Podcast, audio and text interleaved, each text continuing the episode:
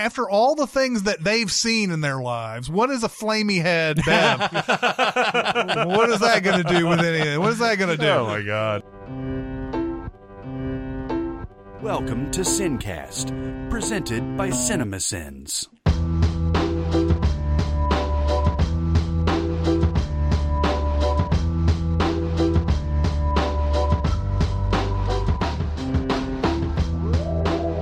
Right, everybody, welcome to the Sincast. This is Chris Atkinson from CinemaSins, joined as always by the voice of CinemaSins, Jeremy Scott.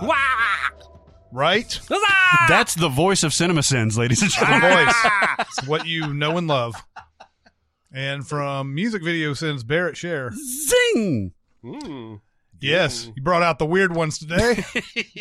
it's a good one. It's good ones. Um, are you guys angry about something? I know I am. I feel like I'm taking crazy pills! I'm as mad as hell. You've never seen me very upset. I'm tired of these clickbaity headlines that will refer to an unknown actor who's committed a crime as Breaking Bad star or Captain Marvel star. So the most recent one was Captain Marvel star arrested for like killing her mother or something. Captain something. America. Captain America, not Captain Marvel. Sorry. It doesn't So matter really. It though. doesn't. You drill down and she's like she's like in one scene, I think. You would never know her name. She's not any kind of star of Captain America, but that got you to click because you thought it might be Chris Evans. Okay, I hadn't seen this headline. So the the headline is the movie's actor arrested for murder. Yes. And this is not the first time. I saw one about a year ago that was Breaking Bad star arrested for burglary, and it was some guy that had two lines on one episode. Oh. It's like Harry Potter star arrested for blowing a goat, and it's like Yeah, right? one of the kids in the cafeteria. That one, Hollywood is rampant with blowing the goats, man. and my point is, like, this is, I get it. Your job is hard. You got to make money. The only way you make money is by selling ads. The only way you sell ads is by getting clicks. So you do whatever it takes to get clicks, which is why you get all these fucking websites now that every movie that comes out will be like, does this movie have an end credit scene? Oh, does this yeah. movie have an end credit scene? Or every time Jim Carrey makes a painting about Trump, the Wrap is going to post a whole article about Jim Carrey's painting because people click on that shit. Just like uh, I think it's the Wrap every single day does a Donald Trump tweet storm today, and it's just lists whatever he tweeted for the day, Oh. and it's not fucking journalism. Mm-mm. It's not fucking journalism. yeah. Just say obscure actress. You know, arrested for ice picking her mom. That's Well, that's salacious enough. and I Did even she ice pick? I don't know if it was an ice pick. I might have made that up. And I even wonder why it even has to be a story. Like it's it's a murder just like any other murder that happens. Yes. At that point, to me, I, I I feel like I'm in Captain America more than this person. um so like uh so so yeah so like that that comes up and it's like yeah it's it may get you clicks but i'm wondering how much how many clicks does that get you does it get you a lot i guess it does but most of the time you see the picture and you're like i don't know who that is. Mhm. and maybe you click to see who the name is but then when you see the name you're basically just going to the imdb after that and you're going who is this person Yep. because that's the way it always is yeah But the, the, the thing is, I think that a a lot of advertisers, we've covered this before, but I think a lot of advertisers just throw money uh, at old school metrics. And when the web was first ballooning, uh, it was clicks, it was page views, and that that translates to a lot of advertisers as eyeballs. Now, savvy advertisers are, you know, buying ads that provide them more than just a click or a page view. And this is YouTube, you know, pays out different for all the different varieties of ads. If you if you watch one of our videos and it's a skippable ad, but you watch it all the way to the end, we get more per that video than if you skipped it. And so, yeah, I think I think a lot of these websites are able to turn to their advertisers and say, "We got thirty thousand clicks on this article," and they're not even talking to the advertiser; they're talking to the middleman of the middleman of the middleman. And somewhere on the other end of that is Coca Cola, who all they know is we threw six hundred million at advertising this year. Um, but it's maddening to me as a consumer because there are articles of value on Deadline and the Wrap and some of these websites. There are informational news pieces I want to read.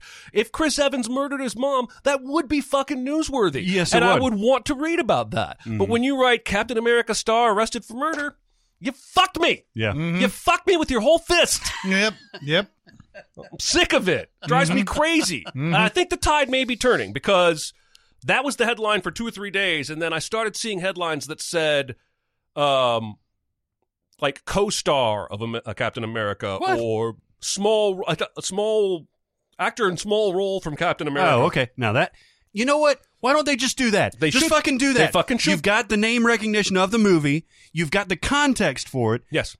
You're probably going to still click on that article. Yeah. Nine times out of ten. Yeah. But Just I won't feel I won't feel fucked. Right. Yeah. I won't feel cheated. Just a little pinky. Yeah, yeah, yeah, exactly. It'll feel like a little poof of air. Mhm, yeah, yeah, yeah. hmm Wow, that's just unreasonable. I know we've we've yelled at these uh, clickbaity things before, but it's getting out of hand, right? Mm, well, it's it's long been out of hand. I mean, no. it's long been that way. Um, it's just that it's it's double annoying when they when it's so transparent, and then they make you sort of go, well, then who is it? Oh, mm-hmm. I'm so curious as to who this is. The other thing that sucks is that article. If I went back to it, I guarantee you it buries the lead. I guarantee you it's like Captain America is a movie that came out in 2012 and grossed such and such and such, starring Chris Evans and from Marvel Studios. Blah blah blah blah blah, and then it'll be like the fourth paragraph. One of the stars of that movie is such and such who just killed her mother.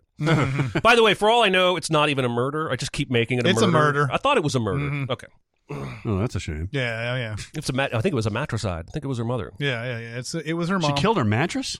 Yes, Yep. yes. It was. She went to the mattresses. uh, no, she yeah she killed her mom. That was that was the the, the story. But like, Yeah. yeah. but Captain America actor did this. Yeah. So, do we know what she was? Like, would I know what character she was? I don't. I don't. do you remember? I I don't think remember. I read the I read the literal description of which scene she's in. I think we're making the point right now. we are. Um, she's a glorified extra. She, I think Hmm. she has a line or two. Her name's Molly Fitzgerald. Good for Molly. Yeah, good for Molly. and uh, she played Stark Girl. Stark Girl. Are you serious? Yeah. Okay. Yeah, whole article out of that. Yeah. Jesus Christ. Right. So I went to watch Uncut Gems at the uh, at uh, at our old theater, Hollywood Twenty Seven. I think the uh, this is this is going to be a, a double rant. One is a rant that's continuing from the time I went to see Motherless Brooklyn at the same theater. Um, but the, there's another one that I have now that there's a you know now that we have um, uh, reserve seating. What is the um, the etiquette about uh, buying your seats at reserve seating? Do you do you you can, do you have to buy tickets like right next to a person?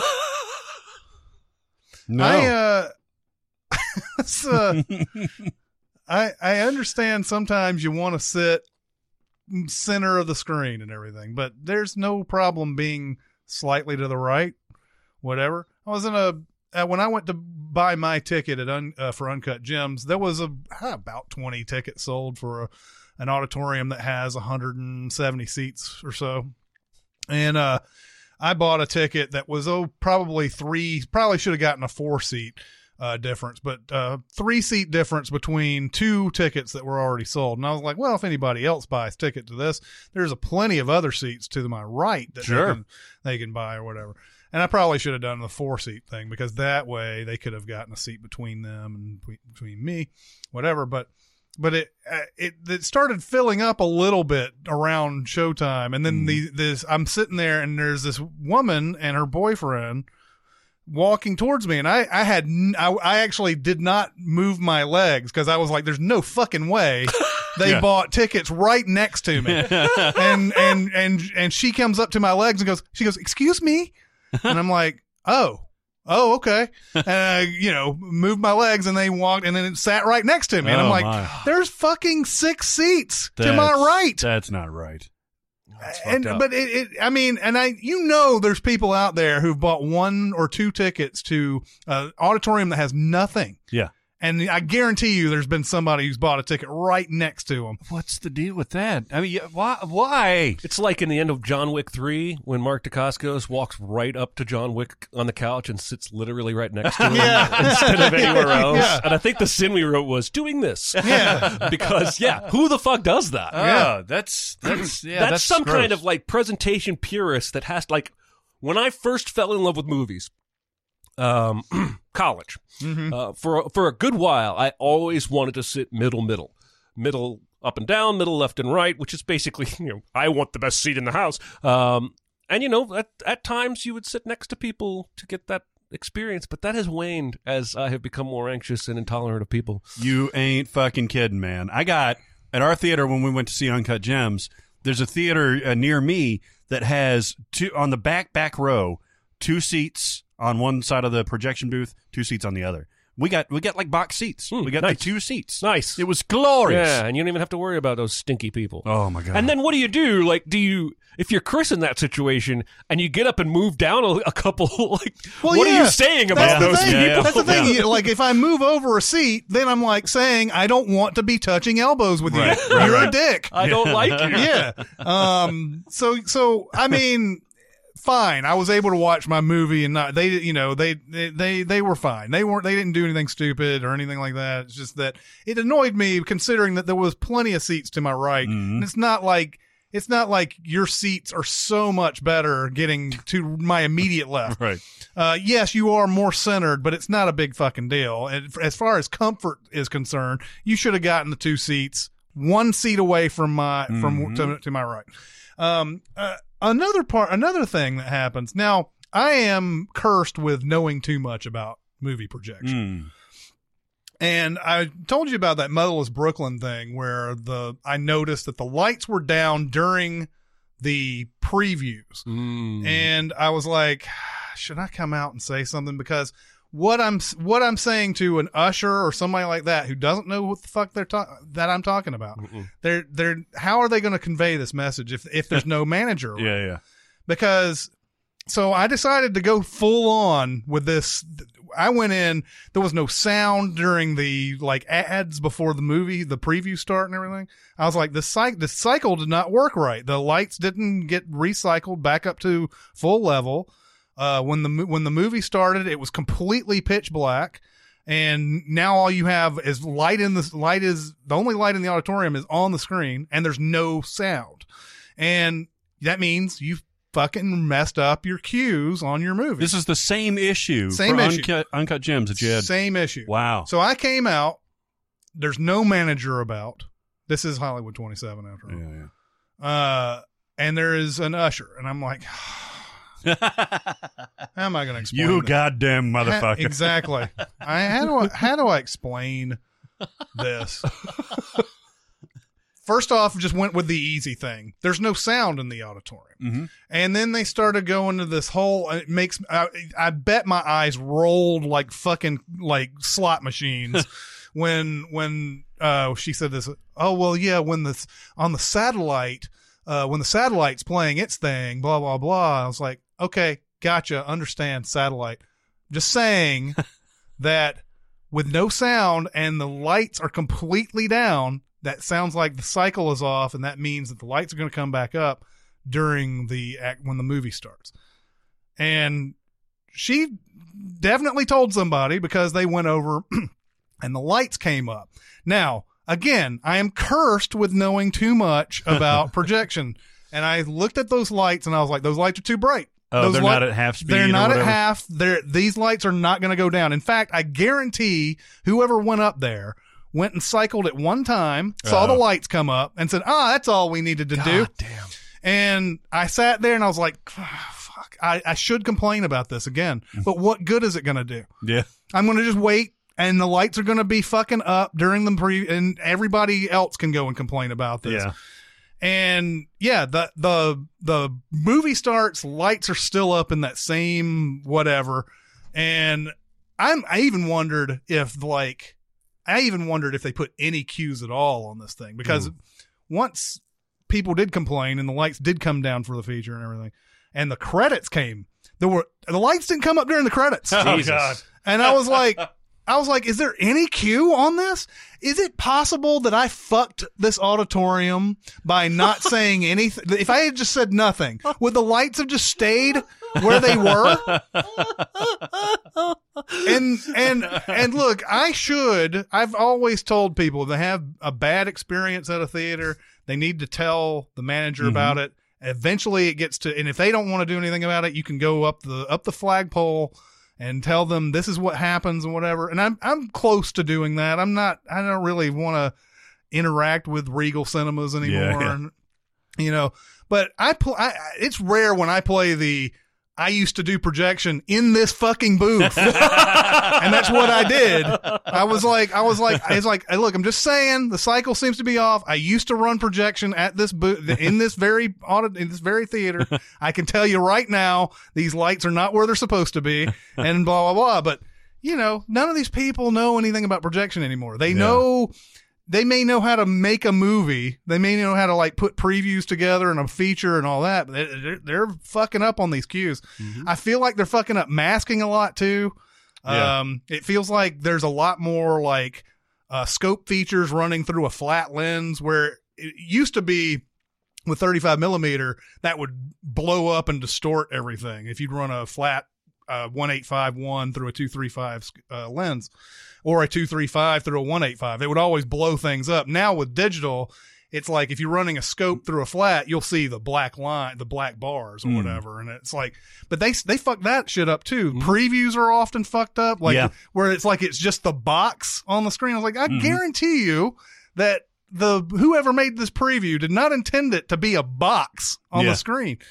So there's just a lot of this shit going on, and I know too much, but I don't want to get involved. Uh, uh, that's a, that's a Seen too much. yeah, Uh, I don't have as much of a rant as I do a bit of a, a story. Ooh, Went to uh, Gatlinburg, Tennessee last week, this week, uh, for a little uh, holiday vacation with the family. You've been to Gatlinburg. You've been to Gatlinburg. hmm So, one of the days we went on the Strip.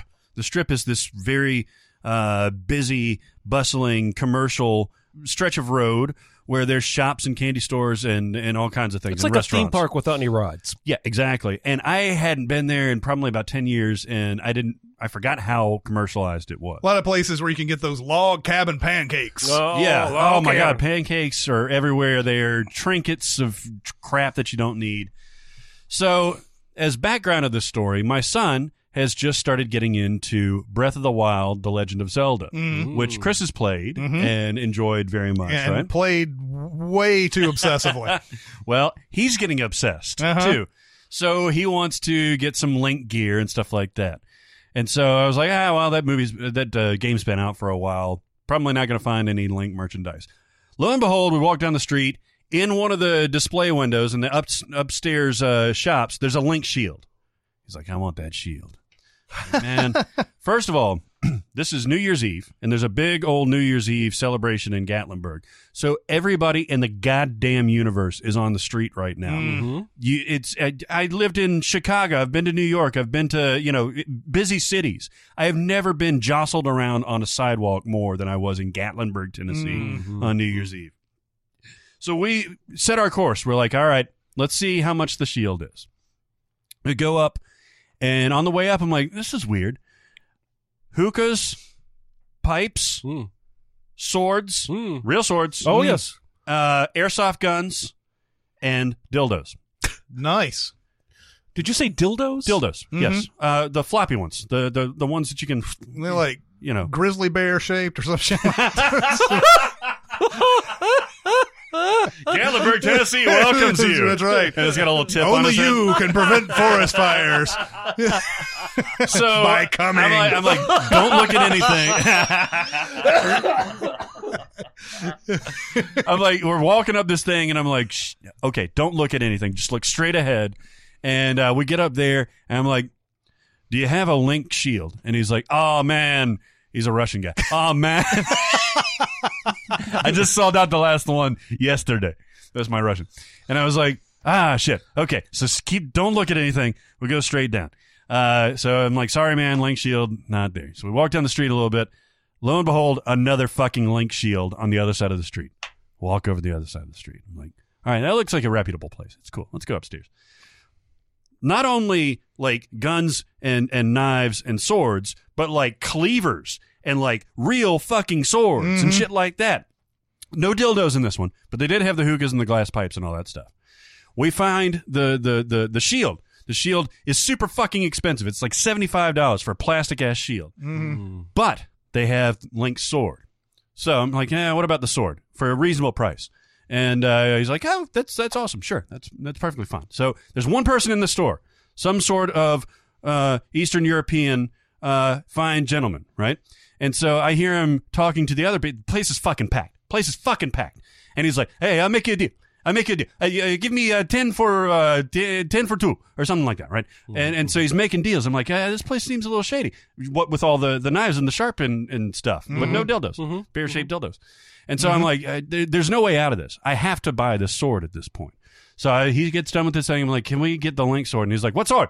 And I was like, the link sword. He's like, I don't know what that is. I'm like, this one over here. He's like, that's plastic. And I was like, yeah, I know. It, it's cool. We don't want to. He's like, you want a real sword? I'll show you a real sword. I was Oh, like, God. no, no, no, I don't want a real sword. I want that. And so he goes over and he's like, uh, he's like, oh, that sword's too small. I'll go get you a big one. So he goes back in the back, like unwraps this thing. It's a sword, a link sword that's as big as my son, and my son is not small anymore. And I'm like, uh, that's too big. He's like, ah, thirty five dollars. I'm like, Oh God! no, what dude. the fuck? No, no, no. So he takes it out of the thing and he's like, oh, oil. I'm like, the fuck? And he's like, oh, the Chinese, they make them all out of oil. I'm like, Well, okay, yeah, that's good to know. yeah. Just give me the small one. And he's like, you want to make a deal? I was like, no, I just want the sword. And he's like, Jesus. uh, $25. I'm like, "You just fine, Who, fine. who okay. knew this shady ass fucking shit was going on in Gatlinburg of all places? Oh, it gets worse. Oh, okay. no, so we go. done. No, no, we're on one side of the thing, packed, knives and swords everywhere. We somehow make it over to the cash register. This guy's going in the serpentine thing. I think he went underground or whatever. Mm-hmm, he comes back. There's an older gentleman waiting at the register. So I, I wait for a second. I'm like, you know, do you, are you checking out or whatever? The guy says, yeah, here's your total and that kind of thing. And so the guy moves to the side. And he's like, are you Buddy? He's talking to the cashier. He's like, Buddy. He's like, yeah, I was I was sent here to look for a buddy. He was like, a buddy who? He's like, a buddy that works here. So he looks at him. He's like, you know, we're all buddies. what? Maybe I'd be your buddy. What do you need? Oh my God! And so the older gentleman just kind of looks at him and sidles away. So I'm wondering, what the fuck is he running out of this thing? No kidding. Like the obvious things are already dangerous. The the the, the guns and the, the knives and Oh, the, the this- hookahs. What the fuck is he running out of this place? This dude. Where a dude, hey, go go check on Buddy at the upstairs uh, hookah knife shop. There's all sorts of off catalog shit in this store. He's selling whores. Hmm? He's selling drugs. Mm. What else is he selling? Drug horse. Drug Mm, horse. yeah, drug horse horse. full of drugs. Yes, yes. By the way, your Eastern European and your Russian are very similar. Isn't that pretty good? It's- I'll be a buddy. What, what do you need? Yeah, I'll be a buddy. Maybe we're all Uh, buddies. so we It just- hightailed it out of there as it soon just- as I just threw cash at him. I was like, "Fuck off, man." it's like I just sit there and I think uh, Gatlinburg, like people go out there, yeah, sure, to get away and and and, and get in a cabin and enjoy nature and all that. But uh, but apparently there's a big ass market for like dildos and like okay, I don't know about underbelly. dildos. When I was there, I saw cheap but real samurai swords in every other store I went in. Yeah, there's a lot of them. Um, and I think it's just uh I I don't know. I think maybe they're marketing at the little boys that come with the parents because little boys are like, I want a sword. Of I, this I want one a was the first one that we went to was all swords and guns and those floppy dildo things. I didn't try it out. I don't know how much Can you flex it had on it. sell a dildo? Are you sure it wasn't like a uh, like a drain cleaner or so, d- declogger or something? Can you sell a a, dildo it was in a, a regular pers- store? It was a personal massager. No, yeah, you can sell a dildo in a regular store. Can you? They, yeah, they are. I think so. Yeah, as I mean, you're, Well, you, you can fucking traffic with whatever this guy was trafficking in the in the second store. I'm so just I'm saying not you saying can't everything walk- is 100 percent legal around here. You can't walk into Walmart and buy a dildo. Is all I'm saying. This isn't fucking Walmart. This I'm is uh, talking about the legality, not the specific store. I'm, Well, they can sell dildos. I mean, they weren't even gigantic. They were just regular size. Mm. I mean, compared to me. Yeah, So, yeah, so so that's uh, that's my story of how we got a link sword. That's probably poison Chinese oil. it's got or it's it's got like drugs inside the blade. there somewhere. you go. Maybe it's made of cocaine. Yeah. Oh my god, what is that guy running? It has to be Hua's. No, I think it's probably just uh, drugs or sports betting. Oh, sports betting is so dull, though. It's dull, but it's not legal in Tennessee. That's true. Mm. I like to I like to pretend it was horse drug horse. Although is it going to be legal? Did they legalize it? Who knows? I don't know. It, it seems like Didn't you they can change get the on a laws site about- They- right now there's- and legally do stuff. There's something that is going on with. Uh, I think MGM wants to build a hotel in Nashville, and MGM is, of course, a casino. Um, they they that's what they build. They build casino hotels and casinos and everything. And there was some rule that got. Um, yeah, it is a sports betting thing because the um, Daily Fantasy Sports was on uh was was on notice for a bit there, but uh, I think it's been passed. Actually, it might have been one of those things where our governor Bill Lee uh, decided not to sign whatever had come up to his desk. He's doing that a lot these days. Yeah, and so it basically just became law because hmm. of the time went away. I don't I don't know how you justify your I don't know how you justify those actions by the way. Mm. You either are for it or against it and you might Mhm. as well just you know just you know, you might as, Well, he wants to be able to say later on, "I didn't sign that." Yeah. That's all it is. yeah, it's it's no different from signing it though. That's the thing. Well, it's like an actor who stars in a movie and then disowns it and wants his name off the project. Right, right, right. Like he's still in the movie. yeah. but yeah, that's what that's what had come up. There was there's that, and I think that was also something clearing the way for somebody like MGM to build a casino. Not maybe maybe not a casino, but at least a hotel in downtown Nashville. Mm. Well, good. Now we'd have MGM and fucking Jimmy Buffett. there was a Margaritaville in Gatlinburg, by the way. No, of course there was. He's fucking printing money these He days. He is. He is. What is he like? Ninety six. He's printing money to give to his ancestors. No, he's probably. I mean, his late sixties. descendants, not his Who? ancestors. Jimmy Buffett. His ancestors are already. Oh, dead. I think he's in his seventies. descendants are younger than him. Ancestors. I believe I believe what you mean is Pina Colada Burke. He's got his own channel Seventy three. on satellite radio Yeah, fuck Jimmy Buffett. I don't. I don't. I don't like it. With I don't fist? like it. Fuck him with the fist. Yeah. with a link. I mean, he's he's probably a fine guy, with but a like, bear dildo. I hate with your hand with your hand not in a fist. I want to go back and explore those dildos because I was trying to like focus his attention away from them, so I didn't examine them closely. But they just seemed like regular floppy, not floppy. You know what I'm talking about, like the the semi hard plastic. right. Right. Yeah. The, I don't know as much the- about dildos the- as you The do. mighty Aphrodite thing, the where half where- chub dildos. Yeah, right. Where like Woody Allen pushes on the, the table and the thing sways a little bit. Jesus. Let's move on. But seriously, dildos and swords. I I say I'm just saying if one store can sell dildos, why aren't all the stores selling dildos? I would Well, I think mean- dildos I would didn't be a go bigger in- market than swords. I didn't go in many of these stores. Maybe there are. I was there on my honeymoon. I'd have bought a dildo if I'd have seen one. One of those. Never mind. Uh, that, Honey, that, I, I don't have it right now. that store that doesn't sell dildos is probably like we're a family establishment.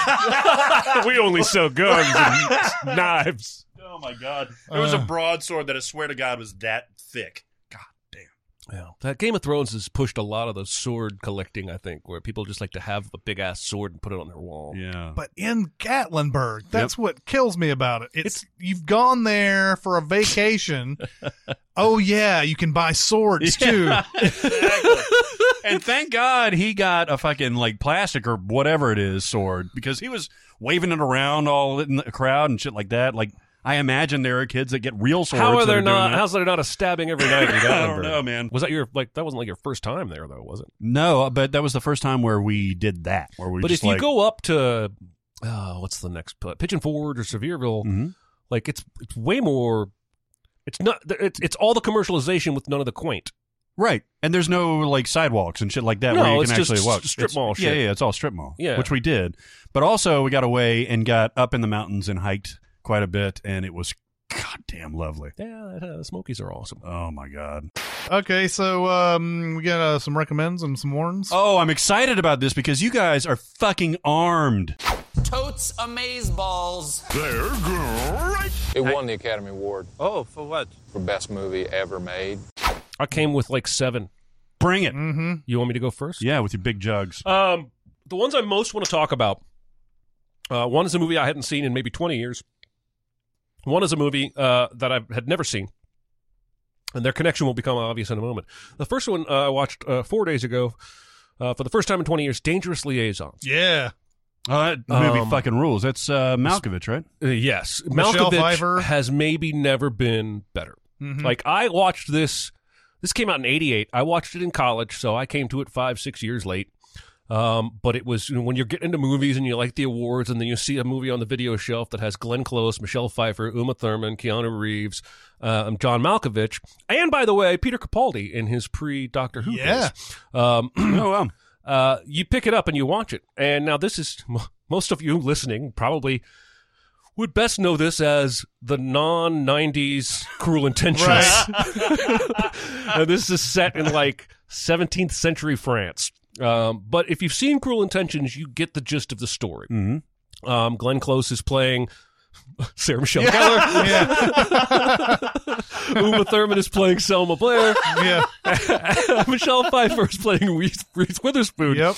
They're all outstanding. Now, this movie fucks. This Yeah, movie is sexy Yes, and pervy. And because, first of all, in the original story and the play and this movie, um, Uma Thurman's character is 15 years old. Yeah. Like in the Cruel Intentions, they don't really get too far into the. Like Selma Blair is played as young, but they don't Well, like. also he's in high school too. Yeah, they everybody's yeah. in high school. Yes, whereas Malkovich's character Valmont is a, a grown man, Mm-hmm. um, and it's a little rapey Yeah. in that one scene because he basically starts kissing Uma Thurman, and Oh, she yeah, says yeah. no, Yeah, yeah. and he keeps going, and at some point she just gives in.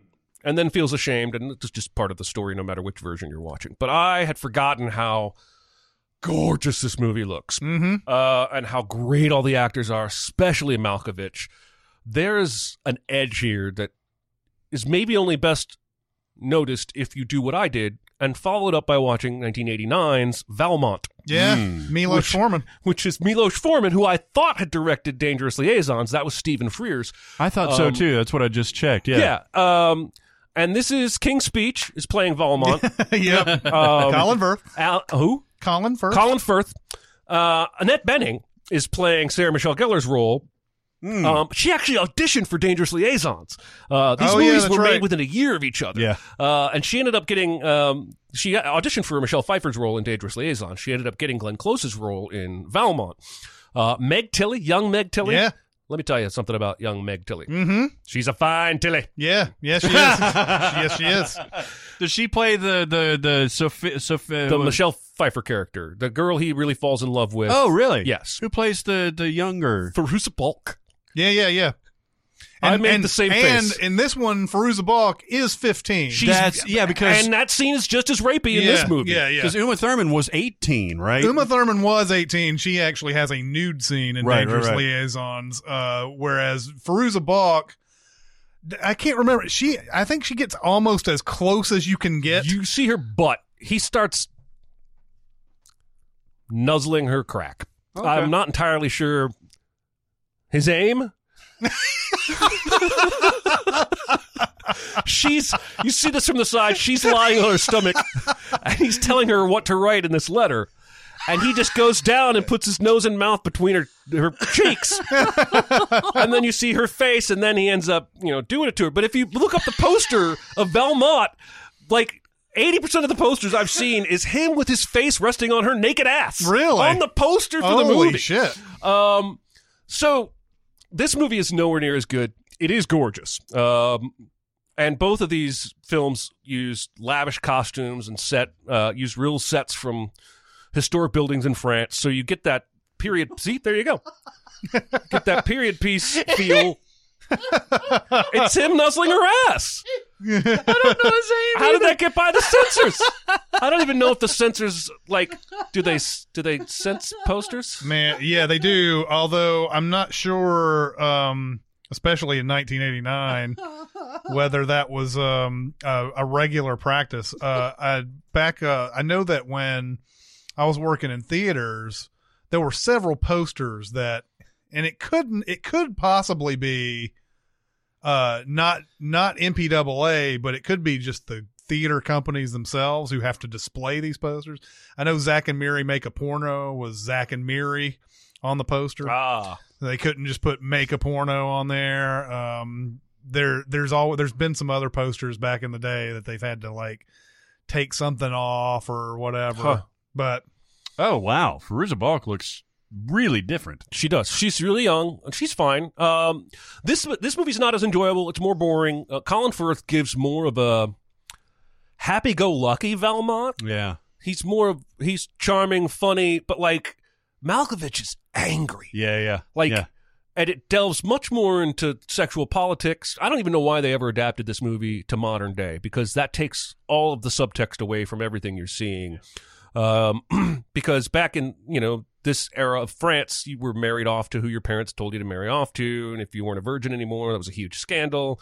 Um, anyway, Malkovich is really the the takeaway for me. Is there's like there's a sneer on his face, like he's so bitter. Even in that last scene where he fucking seduces Michelle Pfeiffer, he's really mean to her. Yeah. He's like, You abandoned me. Like, you treated me with scorn. And, like, he basically t- talks her into sleeping with him by Yeah. that kind of language. Wow. He's always he, yeah, he looks like he's always like trying to get revenge for Yeah. something Yeah. every uh, through every scene. Yeah. Anyway, so recommend Dangerous Liaisons, warn Valmont. But okay. if you're feeling really freaky, I would watch them both Uh-huh. because I think it will help you appreciate Dangerous Liaisons even more and will help you condemn Cruel Intentions even more. Had Uh. you seen Cruel Intentions before you saw Dangerous Liaisons the first time? No, because it had not come out yet. Okay. I I did. So I saw Cruel Intentions. I knew it was based on Dangerous Liaisons. I just never had, had seen it. And my appreciation of the the Malkovich one was tenfold after I compared it to fucking Well, Cruel Yeah, Intentions. the, the yeah the that that Valmont is exactly what Jeremy is saying. It is. It's like you know, it's just the more boring, less Mm. salacious, except for that one scene you're talking Yeah. about and everything. And Colin Firth just doesn't seem right for it. No, he's too nice. Too nice. My Um, favorite part is when Annette Bening says you can put it anywhere. yes. What? And when she goes, I want to fuck. she says you can put it anywhere. What are you quoting? Cruel Intentions. Oh, but that was not that was Sarah Michelle Gellar, That was, that was the the Annette Bening joke. I just so by deconstructing the joke, I killed it. Is what you're saying? I apologize. uh, yeah, you bring up Meg Tilly. Uh, if you're, uh, uh, she was the one that movie I always remember with her is the bo- is Body Snatchers. Hmm. Uh, the Gabrielle Anwar Body Oh, yeah. Snatchers. I don't know if you've ever seen that. But it's good. It's good. Good movie. But Gabrielle Anwar and Meg Tilly are both in that, and um, yeah, good Oh, movie. Meg T- related to Jennifer Tilly. Sisters. Mhm. Sisters. Uh, Meg Tilly. There Ooh. were never such devoted sisters. Look up. But Look up, in uh, but in Body Snatchers, Well, and Yes. Gabrielle Anwar was naked in almost everything. yeah, It's part of the reason I had a, a big crush on her. yeah. You know what I like about best about you? Reliably naked. is you're getting naked all the time. you got a special place in my heart. yes. I'm going to recommend The Two Popes on Netflix. Oh, I want to watch this. Okay, mm. only in the last few days have I realized I've been confusing the two popes and the TV show The New Pope. And mm. the two Which- new popes. because Jude Law was in one called The Young Pope, and then the mm-hmm. sequel season to that is called The Two Popes, and Ju- Jude Law is in some kind of or no the the the new Pope, and Jude Law's in some kind of coma, and John Malkovich's power becomes the Pope, and then the end of the trailer, Jude Law's eyes open, and you're like, oh, now they're gonna have to deal with each other, and then there's this movie called The Two Popes, it's nothing to do with it. Hold on. The new pope is the sequel to the young pope? Well, if it's not, I don't know why they cast Jude Law because it's the oh, same channel, and he was on that Young Pope Listen, show. there's there's too many popes out there. I hear this is very good. there's too many popes. But this one's a comedy, right? no, this one's a drama. Oh, Uh, the uh, it stars Anthony Hopkins as Pope Benedict and uh, and Jonathan Pryce as Pope Francis. So it's, Hmm. it's a ba- it's a uh, based on the true story. Um, it's directed by Fernando Meirelles, who did City, City of God. ooh, Um, Really? Yeah. And Oh, uh, wow. it, it looks fucking amazing. I don't know if they got to actually shoot in Vatican City or whatever, uh, or if the set designers are that awesome. I don't know, but this is the, the everything looks sumptuous in that in that um, in that movie. Um, it starts off with uh, uh, you know Pope John Paul uh, dying, and then they have to elect a new pope, and uh, and uh, the cardinal that Jonathan Pryce plays that ends up being Pope Francis. Uh, is is in this nomination along with the Anthony Hopkins Pope Benedict, who uh, will be Pope Benedict. Uh, obviously, uh, Anthony Hopkins, the I guess is Cardinal Ratzinger Mhm. is his is his uh, Cardinal He- John Ratzinger, Yeah. Ratzenberger. yeah, mind. Ratzenberger. He's in. He's got all those voices in Pixar. um, but like, uh, he he's the one who wins. The there's this talk in the Catholic Church about how they need to be a little bit more progressive. Because that's because they're losing a lot of constituents and everything, but they elect this very like conservative Yeah. uh, guy, and um, Jonathan Pryce, who plays Cardinal Jorge Ber- Bergoglio, Bergoglio, I think that's what Mhm. Bergoglio. Um, uh, he is he's from uh, South America. I think he's from uh, Argentina. Um, and uh, and uh, he uh, he's the guy that everybody considers progressive and everything. Friend of the poor and all that stuff. Yeah. Yes, and, and in fact, it shows his life throughout this thing. There's a lot of flashbacks because it's basically, uh, it's basically uh, Benedict calls Francis in and says, "We need somebody progressive." I'm, uh, and he's going through a scandal. Uh, with one of his underlings, underlings is, uh, has stolen money or something, uh, and uh, and he's like, and, and he says right off the bat, I don't believe in anything that you believe in as far as the way this is concerned, but I'm calling you here today because I think we need you. And um, This so- is after he's become Pope. yeah, right? this is this is now years past at this point because it was 2005, I believe, when the the when he was elected, and then now it's like 2012, 2013, somewhere around there.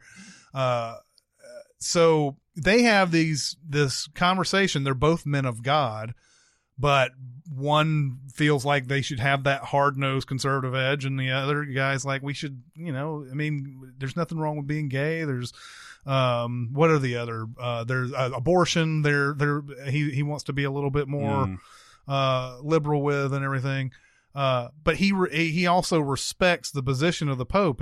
Jonathan Pryce is very humble like all the way through this and everything. But but yeah there's some flashbacks in there where they're talking and it shows like all this stuff this uh that uh that and i'm going to say jonathan pryce because i can't say this bergoglio name really really well but like it shows all this all these things where he's he's going through this uh, revolution in Argentina and he's and uh and one of his major um mistakes that he feels that he made was during a time where where priests were being killed uh for their for their beliefs and and because there was this dictator that was just you know uh and there he had some friends who wanted to do stuff like on the side, but he didn't protect them, and he was he he feels like he's been scandalized by that because it's in his own heart he believes he should have done more for his friends. Anyway, they it's a it's a conversation between two people who are just so diametrically opposed, but this you know the the uh, Pope uh, Pope Benedict is like I know I know in my heart we need this guy even though I don't believe in anything he says. He needs some we need someone to bring back, you know, uh bring back people to the Catholic Church and everything. So it's mainly just conversations and flashbacks and things like that, but it's beautifully shot. You can't find two better actors playing Mm. these playing these roles uh, and the conversations are just you know just great and rich and you will not know where the time went once it's done So it's Catholics in cars getting coffee. it's catholics in cars getting coffee yes. Did he arrange for uh for Francis to get elected or was he that was his recommendation and then the the cardinal the college of cardinals yeah i think him? he was i think i, I think I think uh, Pope Francis was already fairly popular with Yeah. everybody in the conclave. He finished like third or something like that Yeah, it was third. I think it was third. And uh and but the scandal and all this all this stuff like sort of brought to light that yeah, we need to we need to appeal to more people and everything. And and and the and the the Holy See or whatever still has some sway over this this conclave. Mhm. He and I think yeah, he he he basically says at some point I can ensure that you will be elected. So like, you know, basically his backing means a lot. And that's the Pope we have currently. No, Yes, no, the. Well, one- yeah, the one, yeah, Pope the one Francis. that slapped a lady at the thing and then had to apologize. yes. Mhm. I didn't feel like he did anything all that No, he didn't. This I, it, the guy, It, I can't wait to see this because I've been following this stuff in pretty real time. Mhm. Uh, just because I think it's fascinating, especially Ratzenberger. Oh, Ratzenberger. It's- Ratzinger. Sorry. Ratzinger had the reputation for being an asshole Mhm. uh, when he was even considered for the papacy, and so when he got it, like it seemed like it was a setback for Catholicism at the time, and that's why it's so fascinating to me that they did almost a 180 here, Mhm. and this this uh, uh, Francis is such like a man of the people, and you know always wore the he's always wearing like the the frock that's you know kind of uh, less gregarious and stuff like that. People take advantage when they're grabbing onto him and stuff like that. He should be smacking more people. But that's what they were showing in there in a lot of the flashbacks and everything is that this guy just really doesn't care about riches or or comfort or Yeah. anything. Um, uh, he after this incident, and I have I've explained that poorly that whole thing with his friends and everything, but uh, event, essentially he he feels like he should have done more for his friends during a time where dictators were telling everybody were shooting priests in the street and all this other stuff. But um, but like even when he got to uh, uh, the level of cardinal, and this is this is really truly rags to well rags, but like Yeah. he was a nobody that sort of just started getting this reputation, and once he became a cardinal, that he he was he you know that's when you start living the high life Mhm. and everything. But he did, decided not to do that. Now this is what the movie says. I'm not sure how These are the accounts that I've heard too. it is the accounts Yeah, you've yeah. heard.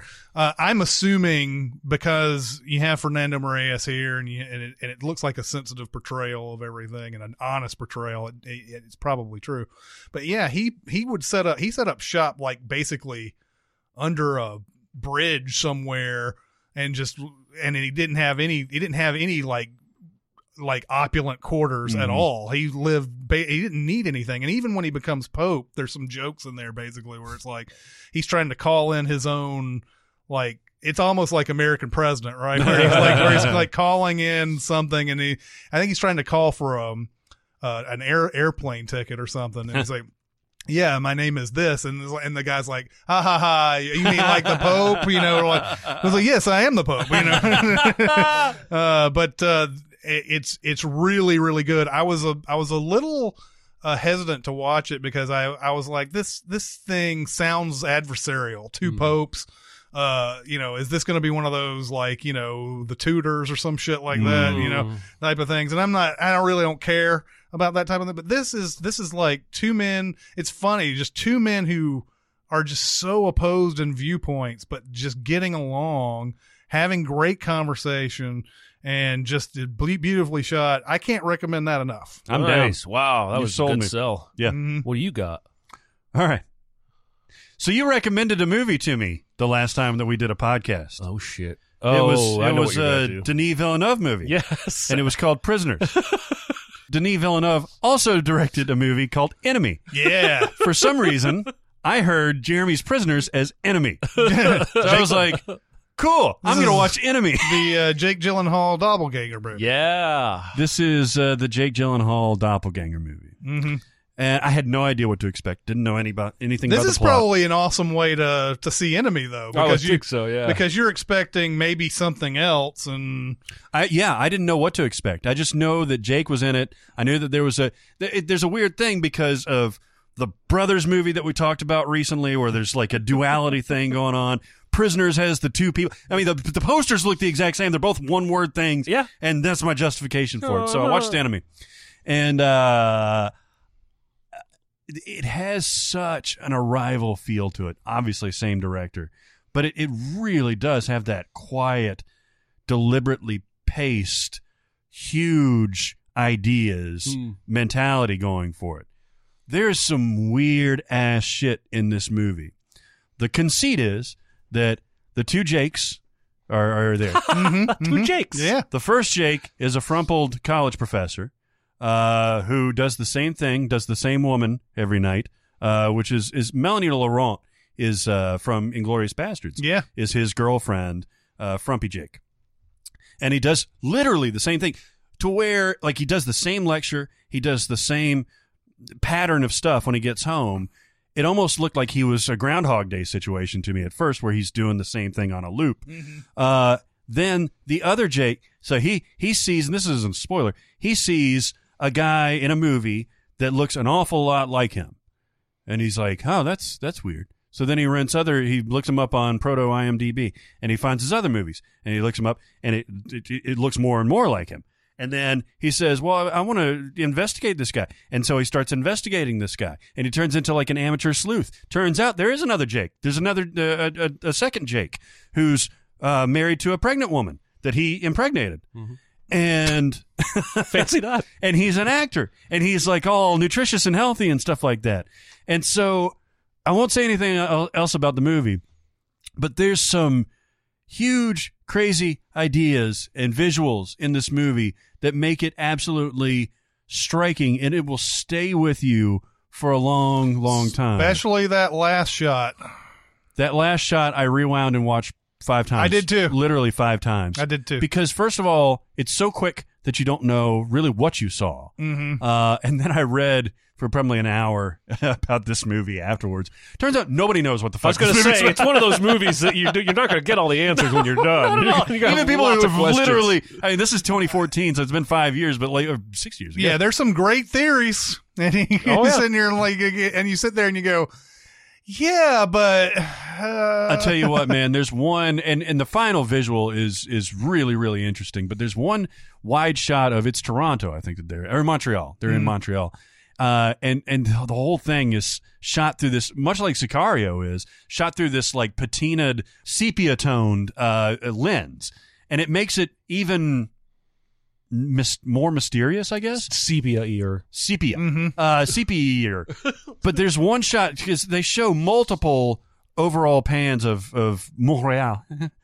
Uh, but uh, later in the movie, they show one where it's very different, and it just cuts to it for maybe like two seconds, and then it cuts back to the action, and it's freaks you out. Mhm. And that is very reminiscent of Arrival, by the way. Mhm. Yeah. Uh, that that image.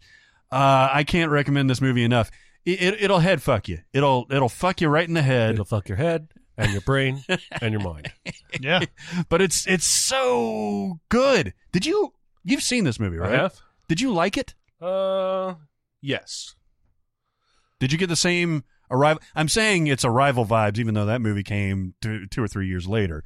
But did you get the same vibes? I see exactly what you're talking about. Yeah. Yeah. Now I had seen Arrival first Oh, really? Yeah. Well, me too. Yeah. and went back, and this is how I saw Enemy and Prisoners. Prisoners just stayed with me more. It's Mhm. not.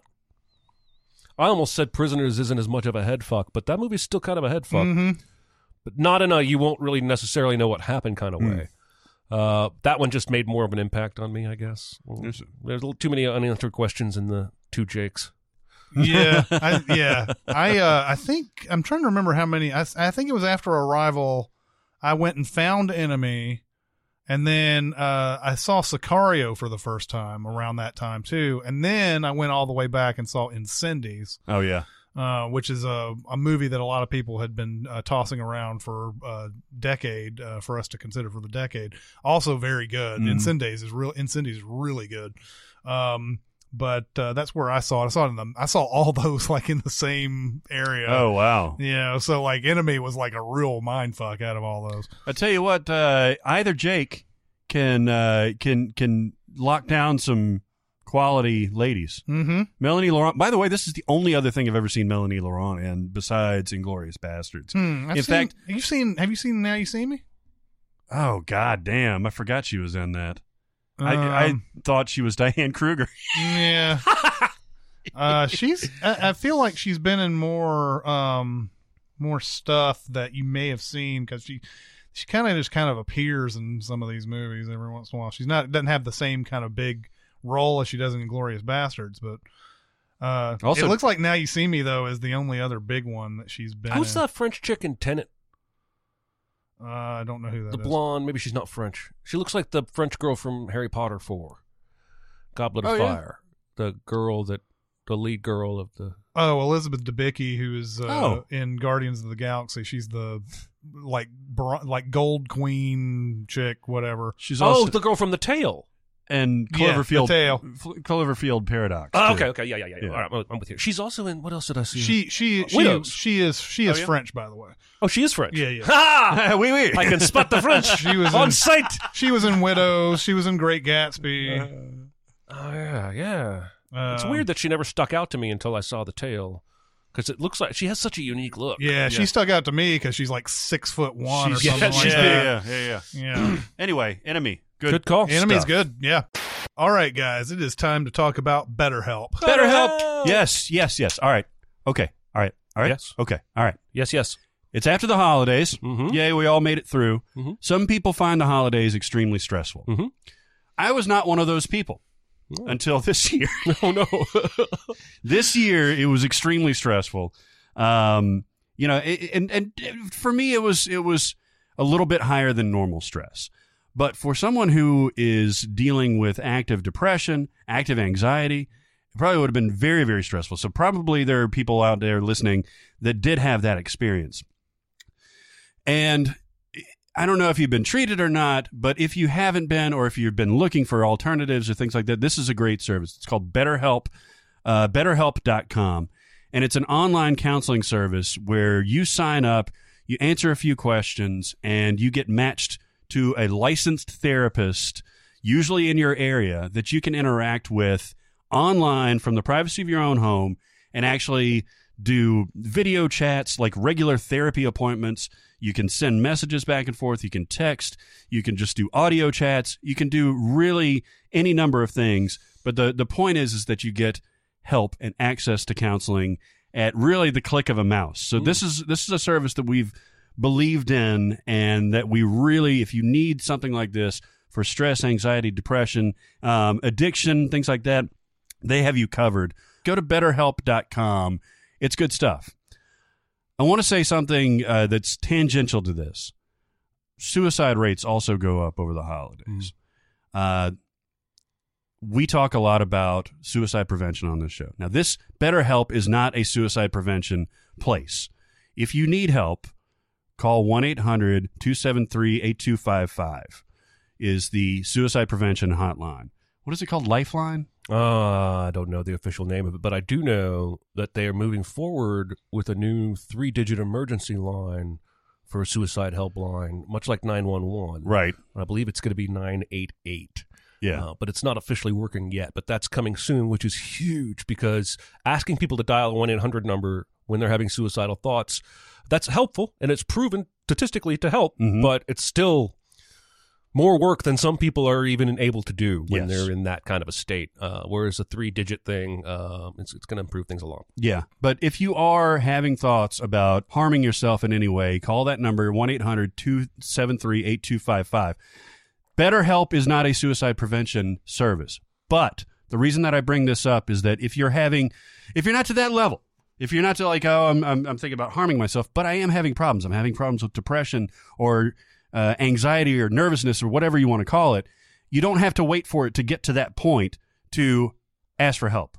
Go to betterhelp.com, fill out a survey, a few questions, and things like that. Get matched and be on your way to uh, addressing some issues. Um, I had a great therapist and is still using the service, and it's fantastic. Very easy to do. Just do it right now. Go to betterhelp.com uh, slash sincast, and you get a 10% discount on your first month.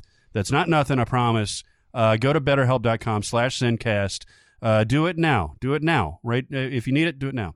Our bodies come in different shapes and sizes, so doesn't it make sense that our weight loss plans should too? That's the beauty of Noom. They build a personal plan that factors in dietary restrictions, medical issues, and other personal needs so your plan works for you. Noom doesn't restrict or shame when you want to treat yourself. Their flexible program focuses on progress instead of perfection. You don't have to give up carbs or anything. And with their daily lessons, you can learn something new about your food choices every day.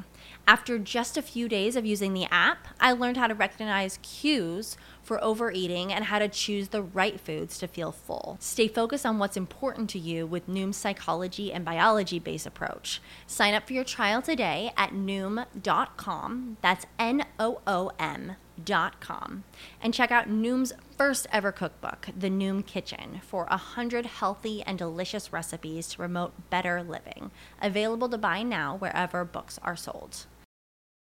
Do we want to recommend or a warn? Actually, I'm going to do a warn because uh, uh, quick recommend. I, I finally saw Chernobyl, and Chris has raved about it already and recommended it before. Um, so I won't use my slot to recommend that, but I recommend that. Mhm. Particularly the Okay. end of the second episode where they send those three poor motherfuckers down into the water with lights, and then the lights start to go off one by one as their r- radiation monitors start beeping and going crazy, and then it goes to black, and the fucking credits roll. Yeah. It's one of the most freak out endings of an episode of any show I've ever seen. you know, Chernobyl unfortunately suffers from uh, tons of people after the fact coming out and saying, "Well, not all of that happened, and none of this happened, and blah blah blah." And it's like, God damn it! Can we just, you know, because there's nothing that takes away from the achievement that Chernobyl is, right?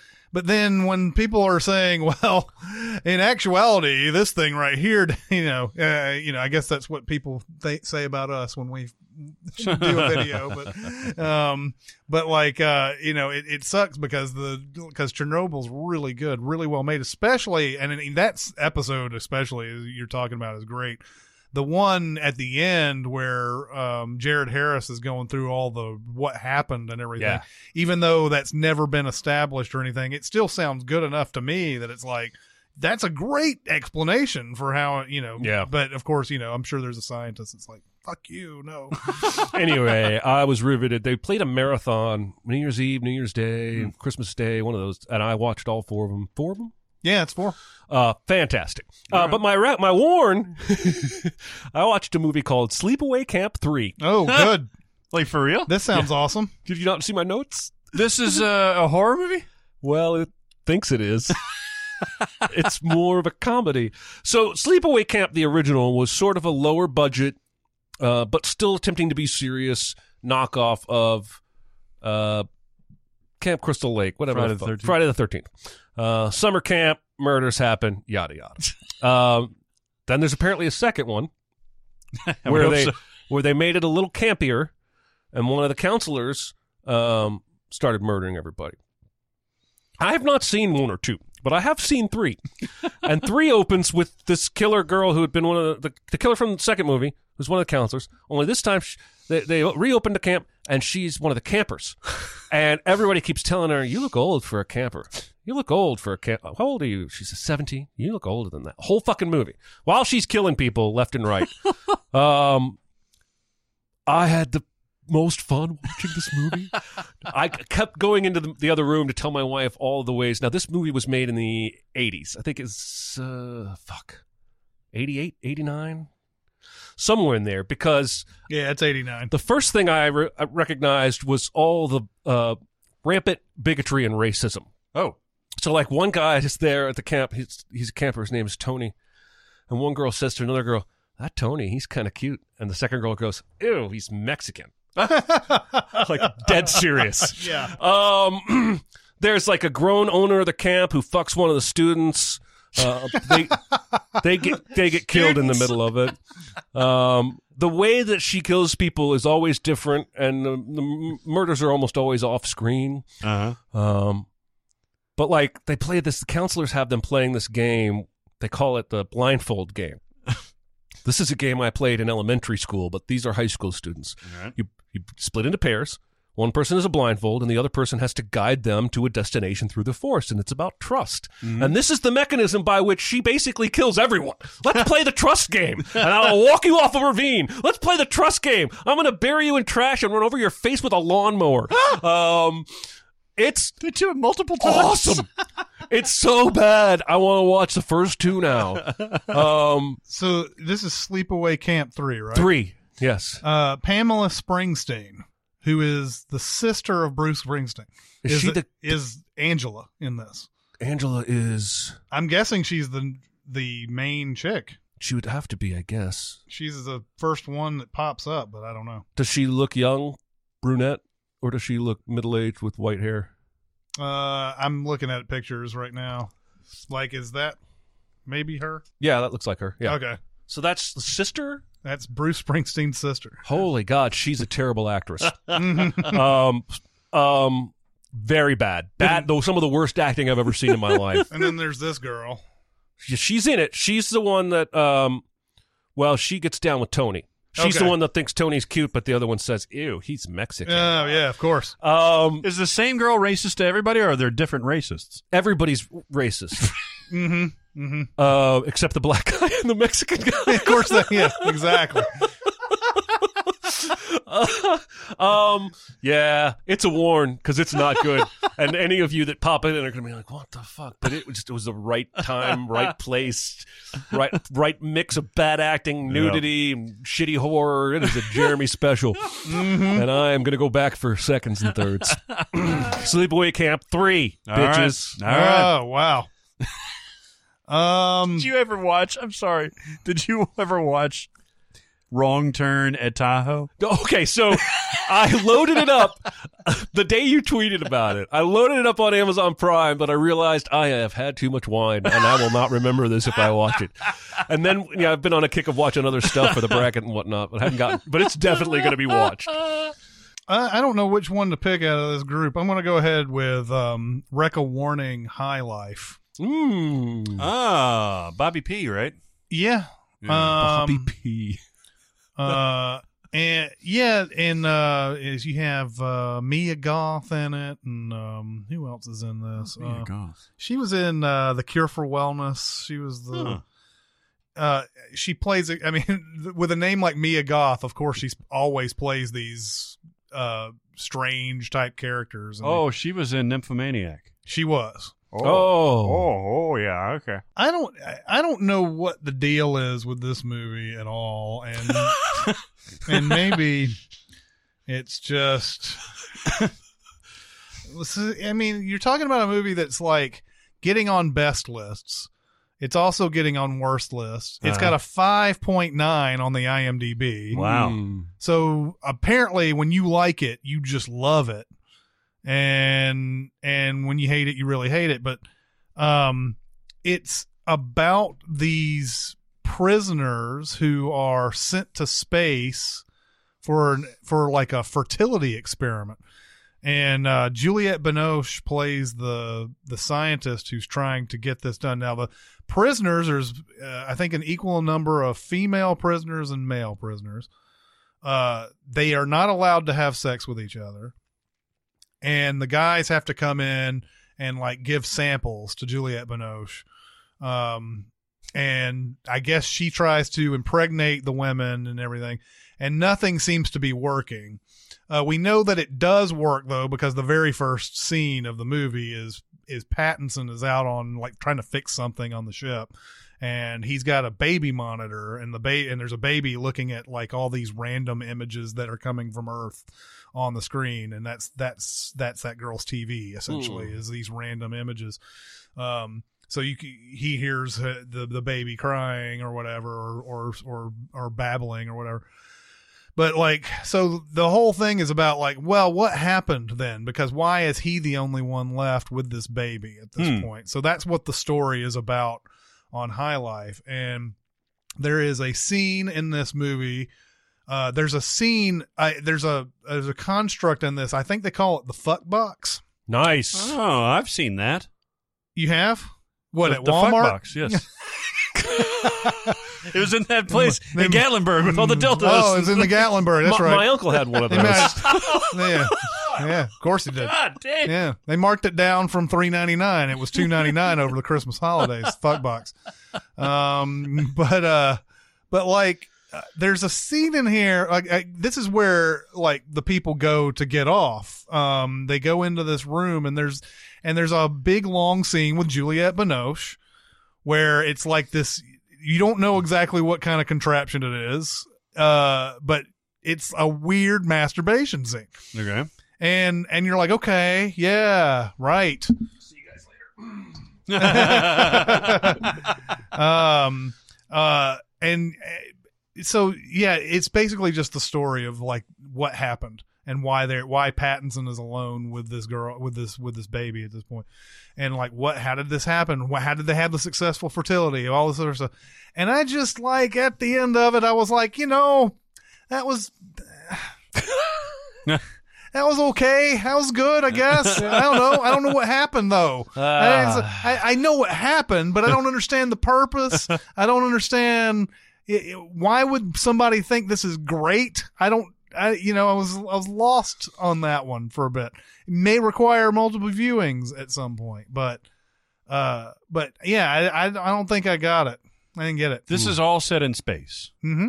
Is it got a nice vibe to it? Like a because we all like space movies and Mhm. things like that. Does it have? there's i mean and there's occasional some flashbacks to earth Hmm. too um but and i can't i don't i don't remember if there was there's something going on on earth that requires fertility uh you know they need babies it's like children of men or something like Mhm. that I don't know if that's what's going on. I'm assuming that's what it is, or if Juliette Binoche is just crazy because her character is not is not all the way there. Hmm. She's not all the way there. Um, and uh, but there, I mean, it's there's enough interesting in it to be like, watch that. Ex- you know, maybe we should discuss this movie at some Mhm. point. I, I don't I don't even remember it coming out, but I heard people talking about it suddenly by the end of the year because Yeah. it's like one of these best movies. And uh, like I said, it's got a 5.9 on the IMDb. I watched it. I'd probably give it a six something. I don't know what what exactly this movie's about, but Hmm. um, uh, yeah, it's a it's a wreck of Warren because I feel like it's a movie that needs to get watched, and we need to discuss it, and we all need to collectively figure out whether or not it's worth worth talking about. We're going to spend our time figuring out if you should spend your time. That's right. So That's Mia correct. Goth was also Sarah in Suspiria, the That's right. Suspiria uh, Yep. remake. And uh, this was directed by Claire Denis. What has Claire, Denis done? Um, and she's oh, A God, lot. She's yeah. famous. Oh, she did Chocolat.